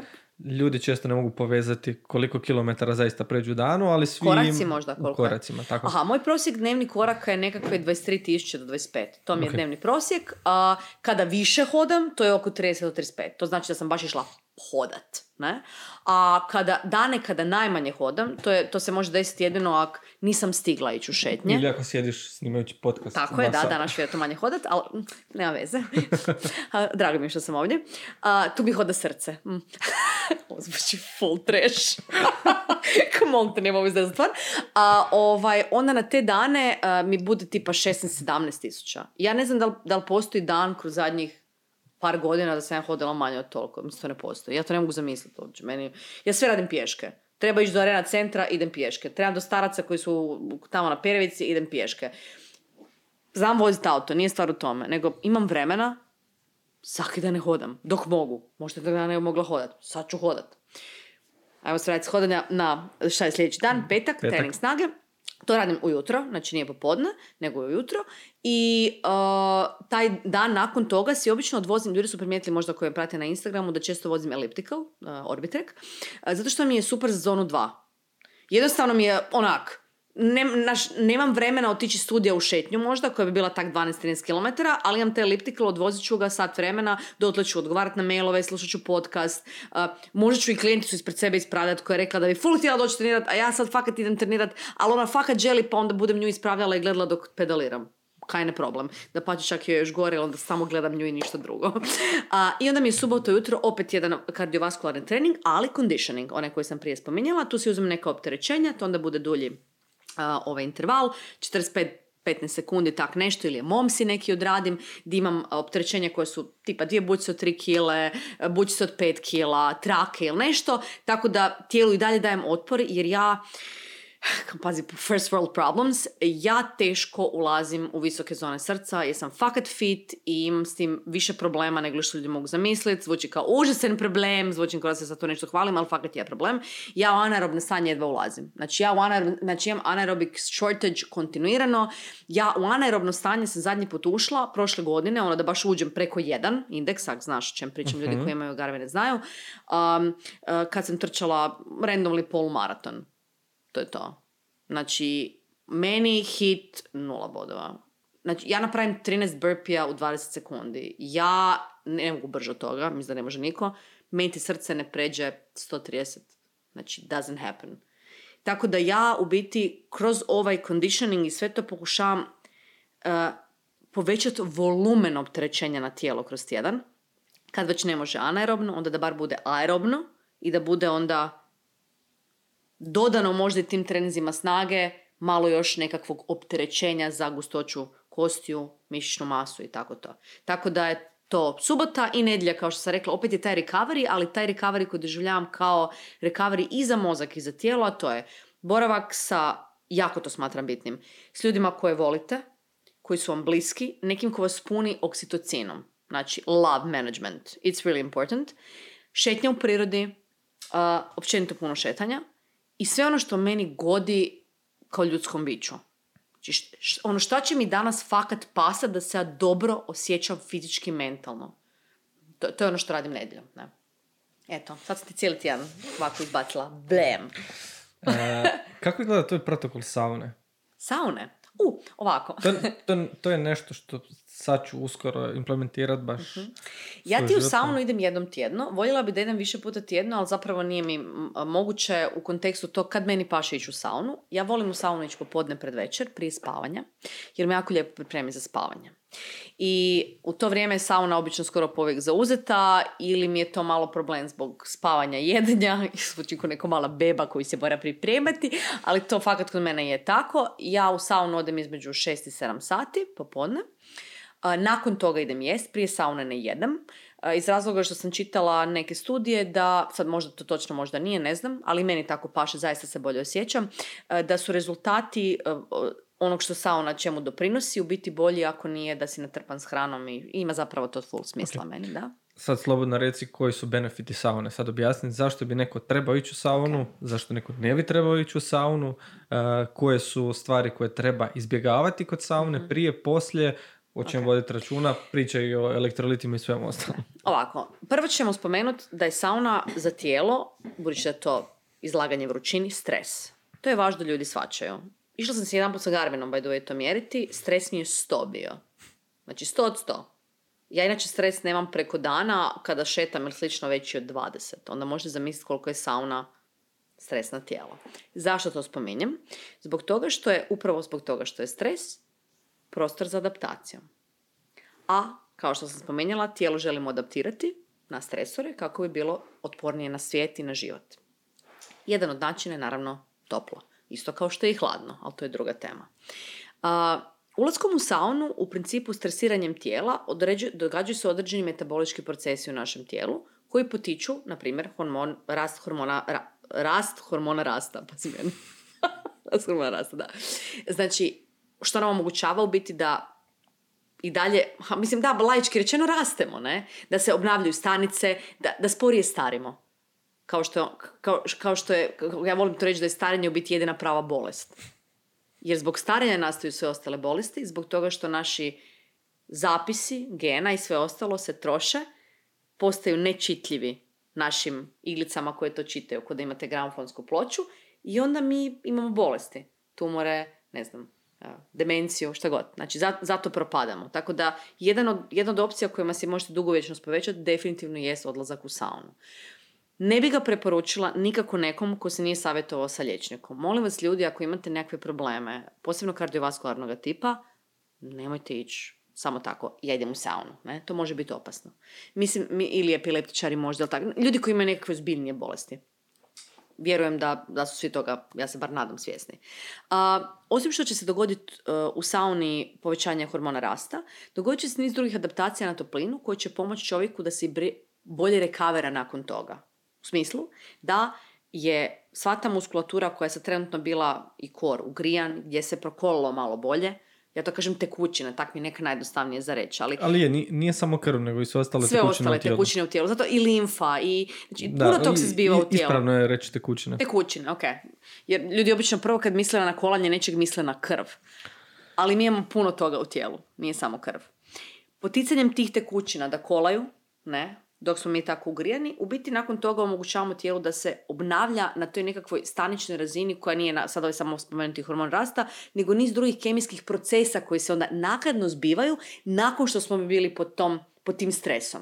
Jer tijelo se mora od stresa oporaviti. I da bi se od tog stresa oporavilo, pokrenut će se niz procesa koji će omogućiti to da vi se bolje rekaverate. Jel postoji neki drugi naziv u hrvatskom osim recovery? Ja stalno govorim recovery, ja ne mogu... Oporavak. Oporavak, da, hvala. Znači, ja, ja i engleski, bože dragi. Uh, sorry ljudi, ja, ja, mislim, ja realno sve radim na engleskom, mislim, znači ti ono, ja, ja strašno Ali to. malo toga je u biti na hrvatskom dovoljno dobro pa, Zato to i radim na, na engleskom, Ja, ja ne mogu edukaciju nikakvu tu u Hrvatskoj tako olako naći. Mislim, vjerujem da ima, možda sam ja tu malo ljena za istražiti, toga ispričavam se ako postoji neka, ne znam, ali preferiram nekako ići na ovu van jer je up to date, jer je nova, jer je Ha ne znam, jer je možda i ta platforma koju ja koristim otišla u tom smjeru. Ne? U svakom slučaju više ljudi koristi engleski jezik i puno je veća količina znanja na... Ono. Sad bi ono što bi spomenula kod saune sljedeće, što ste spomenuli elektroliti, uh, da se u sauni znojimo, mislim da to svi znamo, bilo bi dobro da ljudi u glavi imaju da uh, često se spominje hidratacija, hidratizacija, hidratizacija. Hidratacija. Hydration. Hidratacija. Da. Uh, to nije samo pit vodu. Točka. Bim. uh, nije stvar toga koliko netko pije vode u danu da bi bio dovoljno onak napunjen tekućinom koja mu treba. Ne, ta voda u sebi mora nešto imati. A to je elektroliti. Odnosno, ajmo, ajmo reći ajmo reći sol, nekako laički je ljudima, ne? Nekada se vjerovalo da je sol jako veliki neprijatelj, zbog toga imao kardiovaskularne bolesti, la... That was so wrong. sol je problematična ako imaš kardiovaskularne bolesti, tako a ne da bi da ih dobio. Tako je, da.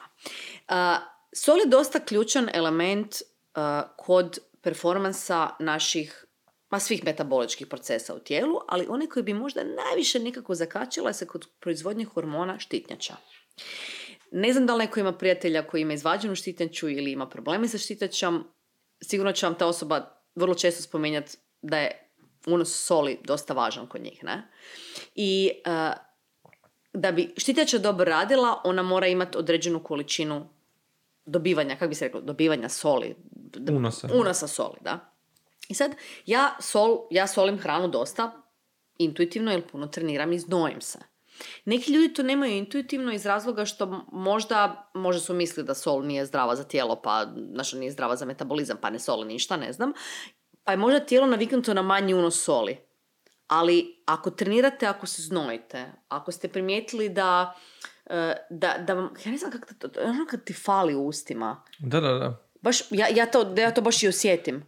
Ali sol uh, izaziva osjećaj satisfakcije. Ma Znači, naravno, da. To nije uopće... Ali, ali to je doslovno taj osjećaj, kao da ti fali neka satisfakcija u ustima.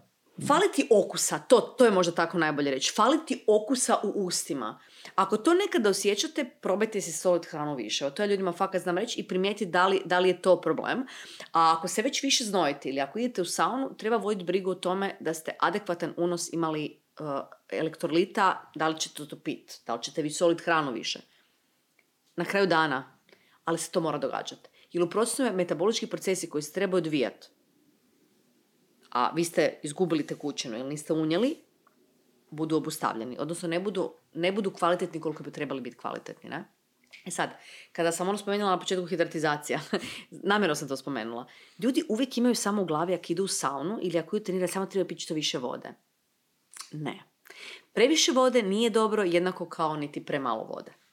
Nama je potrebna voda u organizmu. Nama nije potrebna voda u probavi, bubrezima i Tako je. urinarnom traktu. Iz razloga zato što mi ako unosimo jako veliku količinu vode ili ako unosimo dovoljnu količinu... Razvodnimo se sve. Ne samo da se razvodnimo, nego ta voda nema način na koji bi ušla u naš organizam. Jer Da. je sol, e, jedan od sol i šećer čak, je jedan I šećer od sol, sigurno. Znači, da, da. mehanizama na koji, e, na, na koji ta Voda voda ulazi Da. U naše stanice. Jer Yes. ako mi nemamo soli, nema što povući tu vodu u organizam, nego ona ostaje u nekom, ja bih to nazvao, zrakopraznom prostoru. I probave urinarnog trakta izađe van. Da, popiškiš je. Doslovno uh, Da.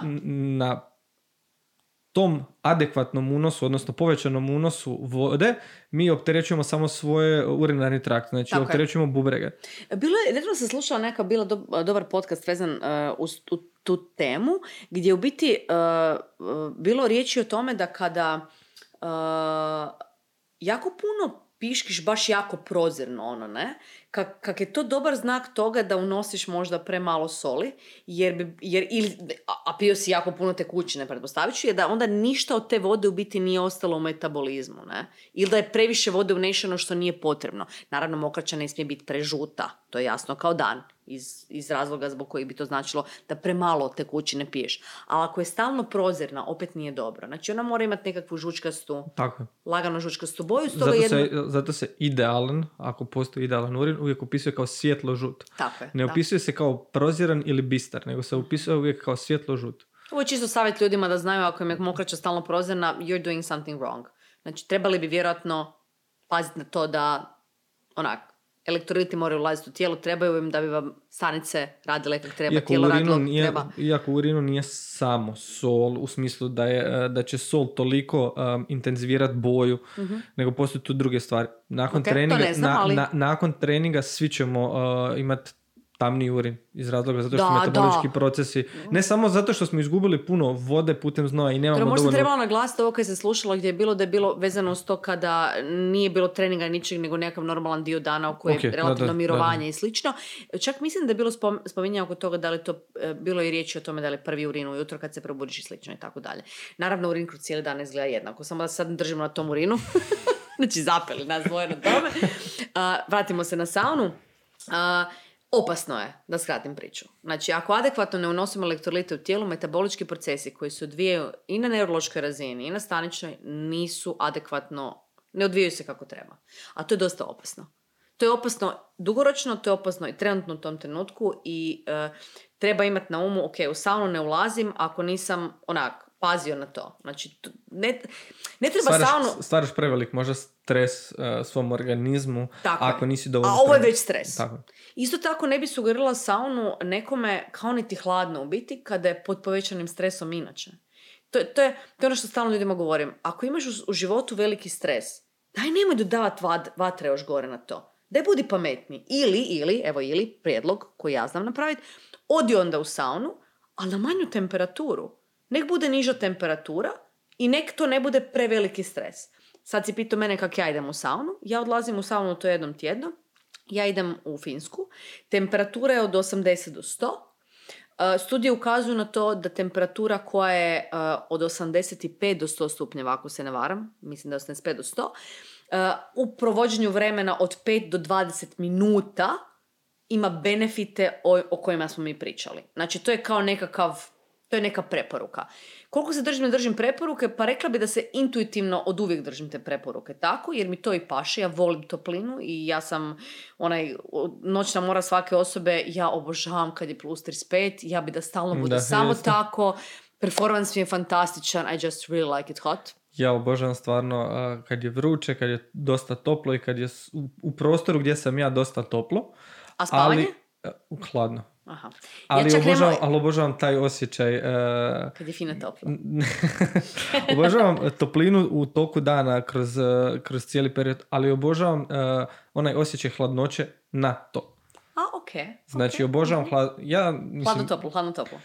svi govore da hladan tuš ne treba raditi prije spavanja, ja gotovo ne mogu zaspat bez toga. Ok, možda ti je temperatura tjelesna takva. To je ono gdje govorimo stalno, Je li- nismo svi isti. Pogotovo ako sam imao kasni obrok, ja se moram otuširati hladnom vodom. Ja ako se ne otuširam Ok. hladnom vodom, ja ne, Ne mogu možeš zaspat. spavati. Ali dobro, to Ne znači da da, mogu si sebi omogućio da ti performans tijela možda zbog tog što si jeo, gdje je bilo sve nekako usporeno, hladan tuš ubrza. Znaš, pa s tim se možda metaboličke procese malo, jer uđeš ipak u simpatikus, dogodi se neka neurološka adaptacija, možda se tu metabolizam dovede u balans za spavanje. If that makes sense. Jesi ga ti malo izbacio iz toga? Može biti, ali ja sam doslovno bio ono cold shower warrior. Dobro. A, do razgovora sa Nemanjom.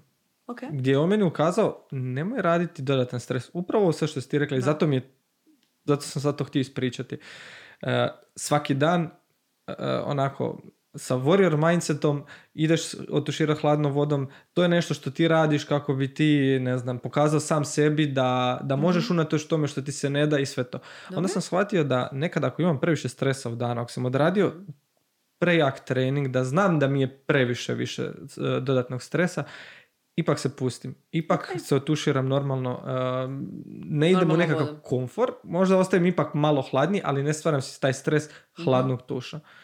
Jer sam primijetio da ako radim još dodatno to, ako se otuširam na hladno vodom, sutra dan već osjetim onako lagano da bi se mogao razboljeti iz Mhm. nekog razloga ili se osjećam puno lošije, letargičnije, Makes ne sense. odmor, n- n- nisam toliko odmoran, iako ono kažu da a, hladan tuš ti poboljšava recovery nakon treninga, da, ali ako ti nisi pod To su skliski tereni, ja bi rekla. Ja, i, I zato je jako teško meni kad me neko pita je dobro ovo ili nije dobro. Rak... Kaj ti je cilj? Kak se osjećaš? Jednostavno moramo sebe. biti interoceptivni. I to je valjda ono što se nikome ne da. Jer slušat sebe zbog tolike buke koja je oko nas je svima ona kao, neću reći nemoguće, ali teško. I onda još i to, Andreja. Da, još i to.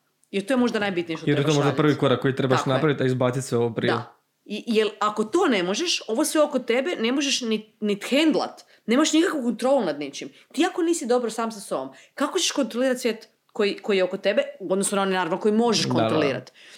Ne, jednostavno moraš, moraš sebe dovoljno poznat da sebe iskontroliraš, da onda možeš sve ovo kaj se zbiva uopće vidjet, znat kam da meteš i onda s tim moći žonglirat, kak sam rekla, ne s onom kuglom. Mm, uglavnom, sauna je stres. I, I stvarno mislim da je odličan stres za adaptaciju metabolizma i za nekakvu dugovječnost i za ono, whatever što smo sve nabrali, ali treba biti pametan s tim svim. Znat kad koristiti, kada ne. I mislim da je, tu, da je to ključ. Ne? Da sve te stvari koje imamo kao alate, to volimo je govoriti, da, ih, da znamo čemu služe i da ih onda skužimo kako primjenjivati na sebe. Ne na druge, na sebe. Kaj meni treba danas. I to u odnosu na sve ostale parametre koji se zbivaju. Bitno je poznavati sve te alate, bitno je poznavati da je sauna, da je hladan tuš, da je trening, da je spavanje, da je hidracija, da su to sve alati. Tako. Ali isto tako bitno da mi znamo p- prepoznat e, kako se mi u tom trenutku osjećamo i koji od tih alata će nama pomoći. Iz razloga zato što e, sauna i hladan tuš, koliko god oni izgledali jedno nasuprot drugog, oni su alati koji djeluju na gotovo iste mehanizme, Tako djeluju je. na gotovo sličan način i možda daju čak, ne, ne bih rekao da daju identičan efekt, ali e, Imaju neka preklapanja. imaju, imaju, Imaju, velika imaju. preklapanja. I Gle. upravo mi moramo prepoznati koji od tih alata u tom trenutku će nama uh, Trebate. trebati. Ja ljudi moji kažem istu stvar. Tvoj mozak ne razlikuje. Hladan tuš, topli tuš, bježanje od tigra, stres je stres. I tako ga tvoj mozak percipira. I on se na njega adaptira. Koji god da ti od tih mehanizama odabereš, koji tebi paše, koji si ti primijetio da tebi it works for you, go do it. Ne mora biti ko moj, samo moraš naći svoj. Ne? To je to. Tako da onak. I samo bi još da ne zaboravim rekla da odem obično u dva ili tri puta po 15, 15 minuta, ovisno što, kako se diže temperatura. Znači dok je temperatura između 80 i 90, odem na 20 minuta, to mi je onaj prvi ulazak i to mi full paše. Jer se jako teško počnem znojiti jer sam taj dan bila u biti nekak sva, znaš ono, kao dan odmora mi je. Pa kao da mi treba više da se počnem znojit, if that makes sense. A onda dva naredna ulaska ili jedan budem kraće. Sad ovisno koliko se temperatura digla, ajmo reći da ako je već na 95 prema 100, ostanem 5 minuta. Ne ostanem dulje od toga. I tu točno osjetim već pritisak, plus da ne spominjem da mi žare bradavice, evo onak, dijeli mi to, znači ne mogu kompa, i moći da će mi onak e, doslovce izgorit. To mi je kao, to je, to je- to je meni moj uh, ovaj... Neka- da, da. To, to je kao, aha, this is a sign, ok, my boobs. Tako da to. E, I to ti je to. Da, pitat me ljudi znaju da li se u međuvremenu tuširam hladno ili ne. Ovak, nekad da, nekad ne. Načelno ne, meni ne paše, jer bolje spavam ako to ne radim, ali navodno, nisam sigurna 100%, to nisam proučavala, ako kombiniraš hladno i toplo, više puta za redom, neovisno tomu kojem je danu, onda recovery actually ubrzaš. To nisam isprobavala na način da to toliko trekam, samo kažem meni više paše da bude mlakasta voda nakon saune, to popodne.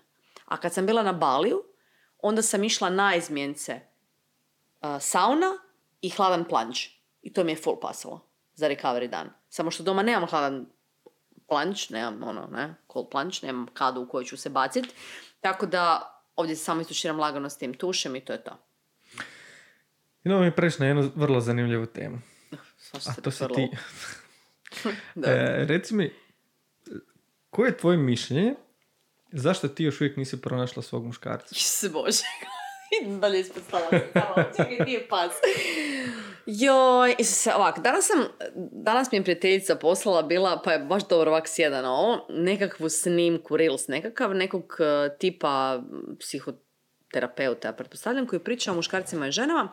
I u jednom trenutku je rekao kao da on misli da nisu žene, tu je naravno ona aludirala na mene, prezahtjevne ili previše izbirljive, ako su svjesne svoje vrijednosti i kvalitete i da usporedio je to, na engleskom je to možda zvučilo malo bolje nego li ovo na hrvatskom kako bude zvučalo, kaže, ako ti znaš da si ti Lamborghini, ne? ili vlasnik si firme u kojoj se prodaju Lamborghini, pa kaj boš prodao taj auto nekome za kog znaš da ne bude mogu otplaćivati kredit za njega.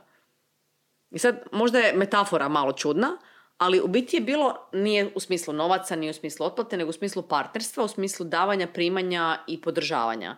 Da li bi ti stvarno, ako znaš da si fakat dobar auto, htjela imati vlasnika koji ne bude o tebi brinuo? I sad ne kažem da se muškarac meni treba brinuti, opet je možda malo krivo ispalo, ali ja tražim u životu nekog ko će doprinijeti kvaliteti moga života. Ko će biti ravnopravan partner. O kom se ne bude morala brinuti, naravno osim ako je bolestan ili umire, to se podrazumijeva. S kim budem radila kompromis, jer to je nužno za odnos. Ali ko ne bude mene vukao dolje. I to mi je jako teško naći. Da li je razlog tome što ja imam jako puno vremena i dugo sam sama, pa progresivno jako brzo napredujem, jako daleko idem? Ne znam, možda je to. Pa mi je teško pronaći nekog ko to može pratiti. Ne znam.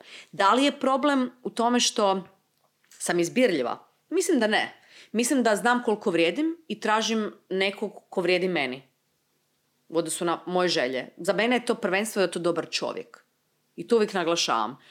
Prerasla sam, eh, da mi je zgodan. da- Ne. Kod mene je privlačnost trenutno vezana prvenstveno uz glavu. Znači, ako mene netko eh, mentalno privlači, ja ću na tog čovjeka biti, ono, zalijepljena ovako. To mi se dugo nije desilo. Da mene muškarac mentalno privuče. Da me fizički privlači, pa da, to je definitivno plus. Ali će me i privući fizički ako me mentalno privukao.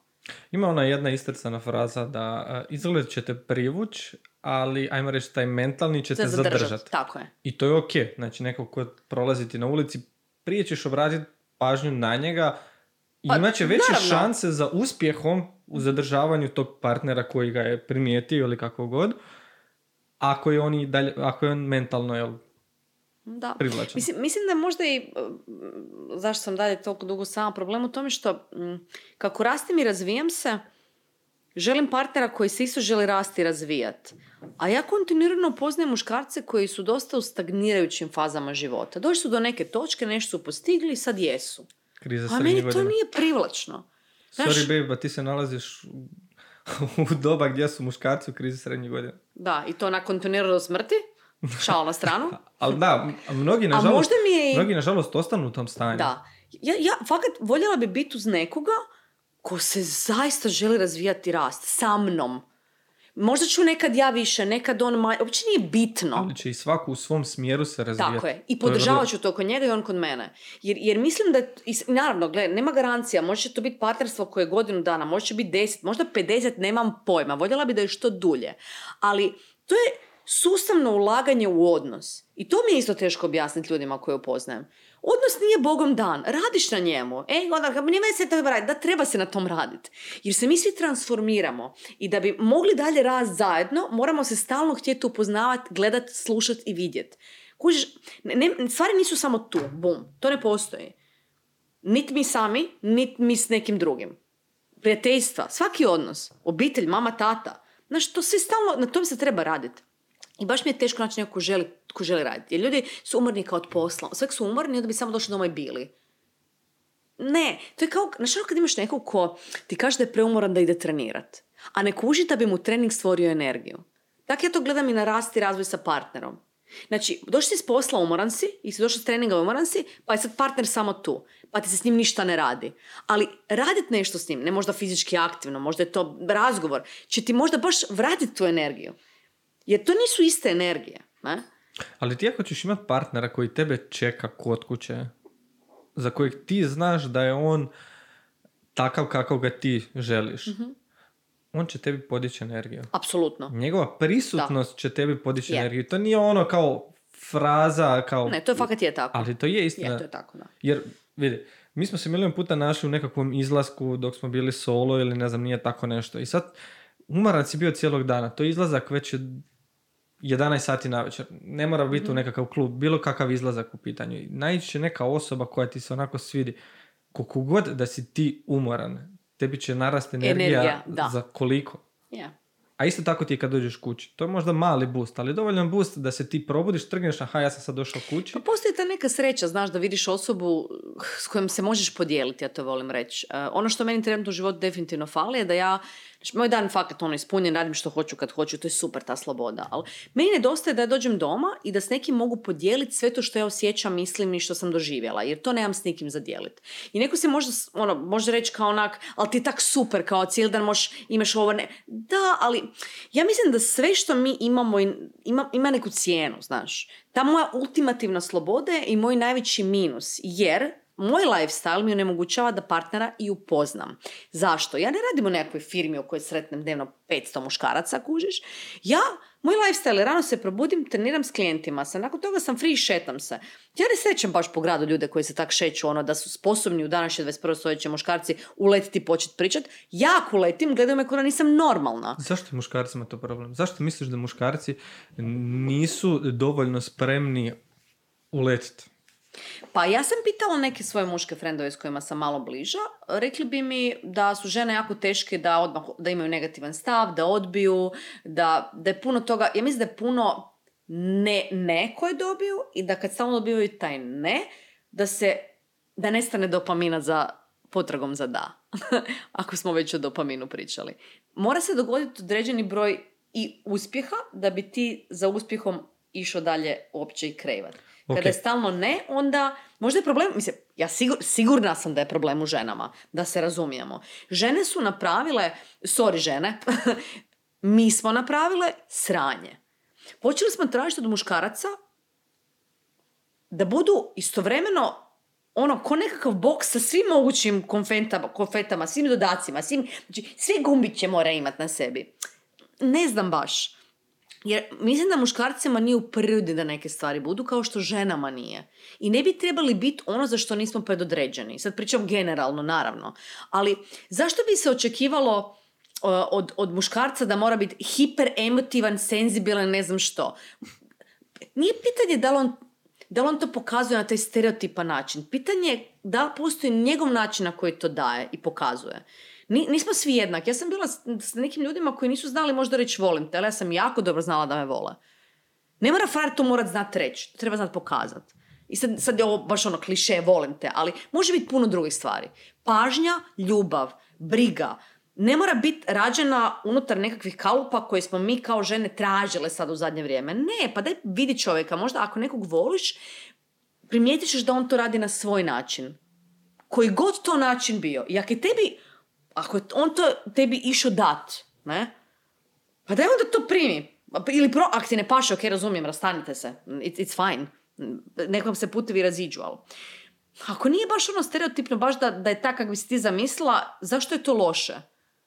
daj priliku tome, ne? Ja, ja mislim da ljudima treba dati prilike.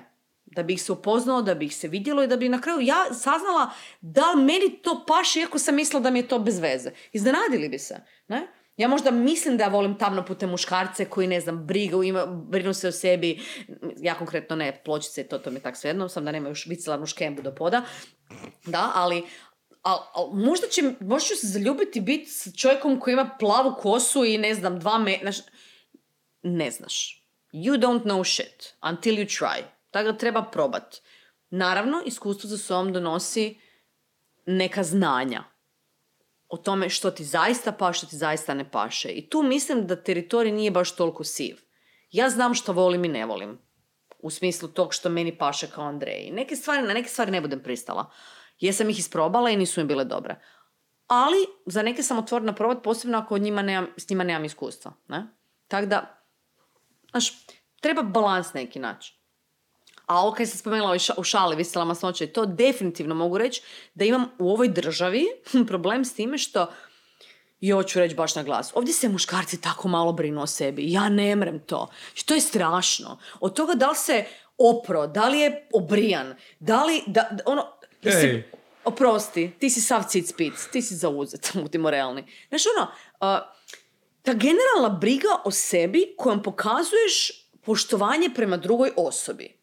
Molim te, ako imaš, fakat kažem vislarnu namjerno, a ne običnu škemicu, to za mene, a ti imaš tipa 35 sad recimo, znači da ti nemaš nikakvu fizičku aktivnost. I sad... Kako ćeš ti provoditi vrijeme s tom osobom? Tako je. Ti si osoba ja sam fizički aktivna. I ne samo to, ja želim da moj partner dugo živi ako ga volim i želim da je uz mene, ja hoću da on dugo živi. Jer ako ćeš ti uložiti toliko truda i vremena, želiš onda da, da imaš neku nagradu od exactly. toga svega. Ne, znači onak, ajmo, ajmo da skupa provesti život i biti zajedno što dulje, jer ako ti mene voliš, ja volim tebe i želimo dalje rasti i razvijati se, želimo da to što dulje traje.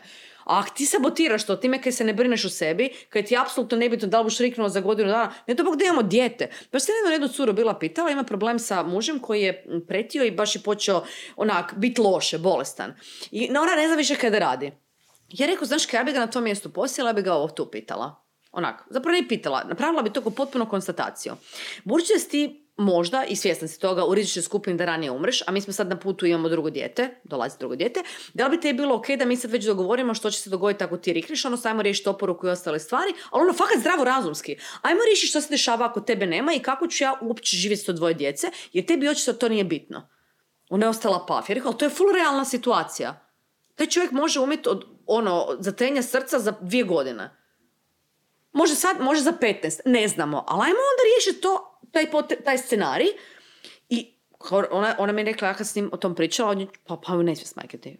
Čovjek je počeo fakat razmišljati drugačije. Pa da, zato je to realna, realni scenarij. Možda njemu nije, ali tebi je. A ako mu je stalo do obitelji do tebe, pa nek si o tom razmisli kako bi to riješio. To je kako ćete vi to riješiti u biti. Uvijek je vi ključno, ne ja. Ne, nismo sami. U odnosu smo. Prema tome, ono. Tako da, to je meni neprivlačno. A ja bih voljela da meni moj muškarac bude privlačan. A meni je prilično da se neko brine o sebi. Od one osnovne higijene Di onak stojiš u bircu pored tebe frajer bazdi po znoju ili po alkoholu, majko iso, ono, katastrofa. Ali to, to fakat je tak tu. Da, je istina.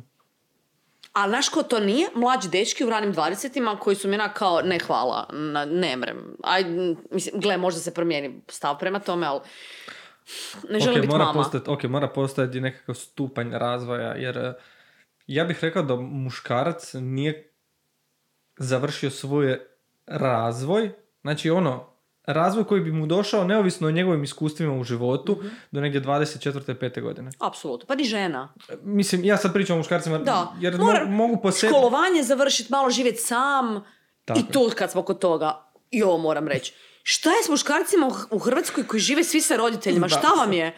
Znači šta nije u redu s glavom? Oprosti. Kužim ako si dobio otkaz, nemaš financijsku situaciju riješenu, sve, ja to totalno razumijem.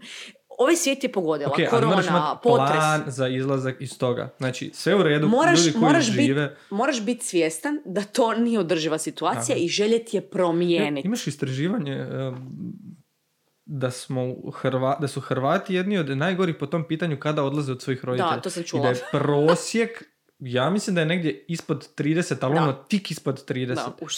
Znači, živjet sa 30 godina sa svojim roditeljima. Ja shvaćam da postoji, pogotovo na selu, jer sam tamo i odrastao, Mhm. i znam da postoji e, život u zajednici.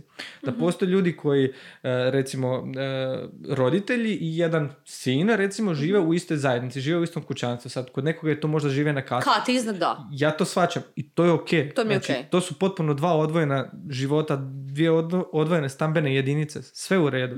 Sve treba poštivati. Ali ako ti živiš u svojoj sobi u kojoj si odrastao i živiš kod svojih roditelja još uvijek, e, tu je problem. I onda kao pitaš curu, hoće doći k tebi, pa si idete seksat u toj prostoriji i kao morate biti tiho da vas starci ne čuju, te, pa si ispade ovoga.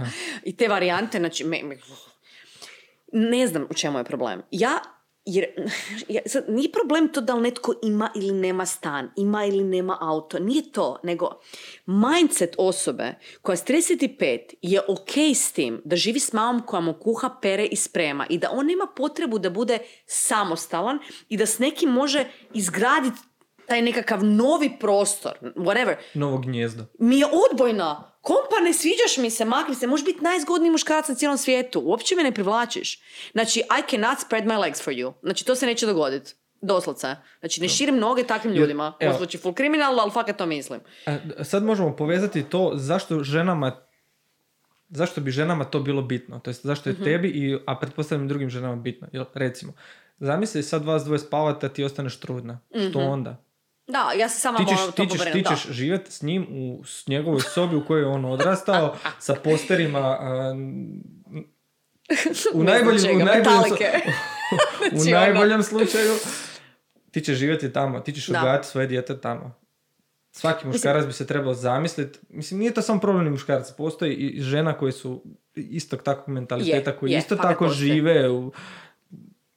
Za žene Je. je to možda malo, ajmo reći, prihvatljivije nego za muškarce. Ja, ja mislim da nas je društvo Socijalno- tako formiralo, tako, tako. ali to je sve skupa danas e, dosta se pomaklo i tu se puno puno se stvari promijenilo gdje muškarcima više nije jasno koja je njihova funkcija unutar odnosa muško-ženskoga, a nije jasno baš ni ženama. Nije jasno nikom ništa.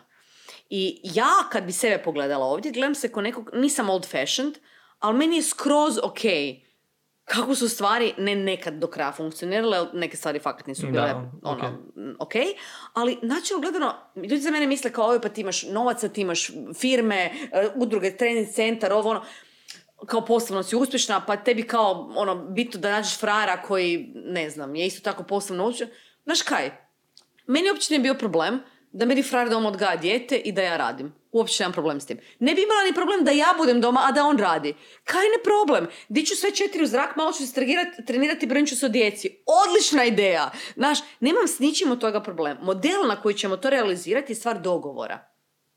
Meni je sve to ok. Da li živim tu, da li živim na Baliju, da li sam u Londonu, uopće mi isto nije bitno. Što misliš o pretjerano feminiziranim muškarcima i pretjerano maskuliniziranim, ako je to riječ, ženama? Pa ja ti uvijek kažem you do you, ono, mislim, za ljude, ko voli neki zvoli, ali nekad imam feeling kao da je to, kao da je sad politički korektnije to bit. Pa da sad neki ljudi to rade ekstremnije nego što to osjećaju samo zbog toga što imaju potrebu da budu posebni. Možda sam skočila sad u, u, u naru koju nisam trebala, ali kao i sa homoseksualnošću i sa svime. Nekak ljudi su skužili da, da, da izazivanje, kako da to objasnim, kao kada, kada izazivaš provokaciju, dobivaš više reakcije. A danas biti provokativan i napraviti provokaciju je dosta teško. Moraš ići u velike ekstreme. Jer je sve ekstremno oko tebe. Pa kao da neki ljudi, ili bar ovi koje sam susretala ja, postižu pažnju i to da ih se uopće vidi i primijeti putem toga da stavljaju maske tih ekstrema. Jer ne kuže da je samim time što već jesu što jesu, dovoljno i da ne moraju otići u ekstrem. Po tim ne mislim da netko ko je pretjerano maskulinizirana žena, da, da ona ne bi trebala biti uopće maskulinizirana, da se razumijemo. Možda ne bi trebala biti toliko, nego je to išla napraviti u ekstrem, da izazove provokaciju, da bi dobila bilo kakav feedback natrag. Ili je možda to napravila zbog toga što je shvatila da dok ne ode do potpunog ekstrema ne bude mogla doći ni do onog baseline kao kod dopamina o kojem smo pričali. Nekad ja sama podliježem tome da namjerno situaciju napravim dramatičnijom, tako da kada bi situacije bile lagano dramatične, više nisu predramatične. Me... Da, da, da. To je, to je, Mogu pojmiti. To je kao nekakav model koji nekad iskorištavam čak kod nekih klijenata. Znači, kad nekom pokažeš nešto jako teško, onda će mu ono što je mu u startu bilo teško ili odbojan prema teškom je biti ok. Možda mi nekad u društvu danas radimo neke ekstremnije stvari, i ja i ti, ne samo sad da pričamo o maskulinizaciji ili feminiziranosti, zbog toga da bi onda taj baseline bio pomaknut na socijalnoj razini, svjetskoj. Jer nam je jako teško bilo pomaknuti da je ok da ne znam, frajer hoda na šminkat sa perikom. To je u Hrvatskoj dalje nešto što bi bilo ubi pedera, ne? Da ljudi ne znaju da možda čovjek nije peder, nego je, znači ono, ili mi, mi dalje u Hrvatskoj ne razlikujemo transseksualnu osobu, tra... tamo je to sve isto, on je peder, evo, fakat, doslovce, mislim, strašno. Tako da, možda i te neke granice pomičemo nekad dalje kako bi onda baseline bio prihvatljiviji. Možda i podsvjesno, ne znam, evo, ali načelno jako ja, meni je sve ok. meni je super da je neko ko, ko će biti ekstra feminiziran, što se meni tiče, frajer, a ko će hodati u štiklama po centru grada i biti seksi, super cool. Da ima slobodu to napraviti i da ga niko zbog toga ne maltretira. Naravno, postoje limiti koji su vezani možda uz posao s kojim se baviš ili nešto slično u odnosu na, na te ciljeve koje imaš, znaš. Ja sam sigurna da ako dođeš, pa evo i banke, sad možda krivi primjer banka, ali ne znam da li znaš kad na procjenu kredita, da bankar koji ti piše ono, to, te parametre neke, da ti ako si tetoviran od glave do pete, sparaš automatski u rizičniju skupinu, ne? u kontekstu davanja kredita. To su ti ipak na način na koji izgledaš nekako, daješ nekakvu poruku svijetu. Pa je možda dobro da svima dam ja poruku, da se zapitaju koju poruku žele davati u odnosu na to što jesu i svoju autentičnost. Da procijene. Ne? I ja se nekad s tim igram. Ali to je, me, mislim... To nije lagano, to je teško. To je kompromis na koji mi moramo pristati. Da. Pa živimo u zajednici. Mi moramo pristati na kompromis da mi ovdje obitavamo sa koliko, sedam, koliko je ljudi? Milijardi. Koliko je ljudi? Ne znam, da, tako, ne znam, ta brojka raste toliko. Ne znam da li je prešlo osam. Da. I mislim da tu trebamo napraviti kompromis sami sa sobom što mi želimo da ide na van u smislu e, što želimo prezentirati od sebe na van i mhm. ono što mi zaista jesmo. Mi ono što zaista jesmo nam niko ne može oduzeti. I mi to nikome ne moramo nametati da bismo mi bili ono što mi jesmo. Mhm. Ali isto tako ne moramo mi ni drugima nametati ono što mi jesmo samo kako bi drugi primijetili to što mi jesmo. E da, to se baš, to se, ne znam da li će ljudi shvatiti kad su ovo slušali, ali to je, to, to je ono koje sam ja u biti htjela reći. Nekak, mislim da, da, da nema potrebe za time da se mi pokušavamo transformirati u nešto što to nije, samo zbog toga da bi da bi da ta dramatičnije istaknuli ono što jesmo. Mi možda jesmo... Budi što jesi, točka. Recimo, ajmo uzeti ovo u nekakvim postocima kako bismo zaključili mm. sad s ovim. Uh, ja, na primjer, da sam 20% naginjem ka transrodnosti. Dobro. U bilo kojem, nebitno muškara, mm žena, sad uzmem sebe kao za primjer, ali nebitno. Ja ću se isticati kao 110%, Samo zato da bi ljudi primijetili da sam ja ovih 20%. Da. I da ja imam nekakve 20% karakteristika toga, ja ću se isticati kao 110%. I ljudima će to smetati, ljudima će to stvarati, bošće ih. Jer ti, Mislim da ćeš, namjerno ćeš provocirat, to je, ali, to, je, ali to, je- to, to ima i smisla, znaš. Ti kad nisi prihvaćen, ti kad nisi prihvaćen, ti imaš neizmjerno veliku potrebu, postoji u tebi određena dosta bijesa i tuge. Ja bih rekla to prije tuga nekakva, da. I da bi onda kao nahranio tu tugu, u biti ideš napraviti to nešto još gore, to nekakvu sabotažu, gdje još sve to više ideš, onak baci nekom u facu, da to bude još zapoprenije, bude veći, da onda imaš i razlog da možeš reći da su ljudi grozni i da te ne vole. Nekad je, ja mislim, najbolje biti samo to što je. Da, da imaš opravdanje da je svijet grozan. Nekad je najbolje samo biti to što jesi, pronaći ljude koji te vole takvog kakvog jesi, koliko god to teško bilo tražiti, biti ustran na tom putu, konzistentan kao i sa treninzima i eventually one day it will happen. Da li se radilo o tome da ja nađem frajera ili se radilo o tome da netko pronađe prijatelje ili ljude koji ga vole i zajednicu unutar koje može rasti, razvijeti se i biti to što je. Jer to je danas, u današnjem svijetu, fakat sloboda. Biti to što jesi. Tako da, if you ask me, Draga Andreja, dragi Mateo. a, imaš li još bilo šta za dodati? Prije nego što budemo razmišljali o tome kada ćemo snimati treći, treću rundu. A, ne znam. Pa nemam. Danas je baš izrešteto sa razno raznim temama. Neke su povezane, neke nisu. Ali...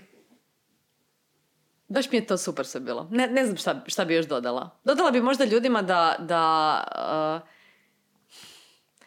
da probaju pronaći stvarno koji jesu, da, da, da, da, dovoljno imaju strpljenja da istražuju tko su, što su, da bi tek onda znali što žele i onda da odluče da po tom čačkaju.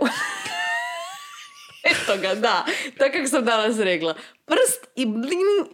Čačkajte po sebi. Da, evo doslovce. Ako bude bio nekakav... Super ima riječ, na engleskom ne znam kako bi to rekla. Ono, degen, ono. Ne znam kako bi to rekla. Pi, p- pocket. Ne znam, evo ne znam na engleskom, ali na hrvatskom čačkaj po sebi. Hvala svima na slušanju. O... Hvala svima na slušanju. S ovim ćemo završiti. Evo. Hvala.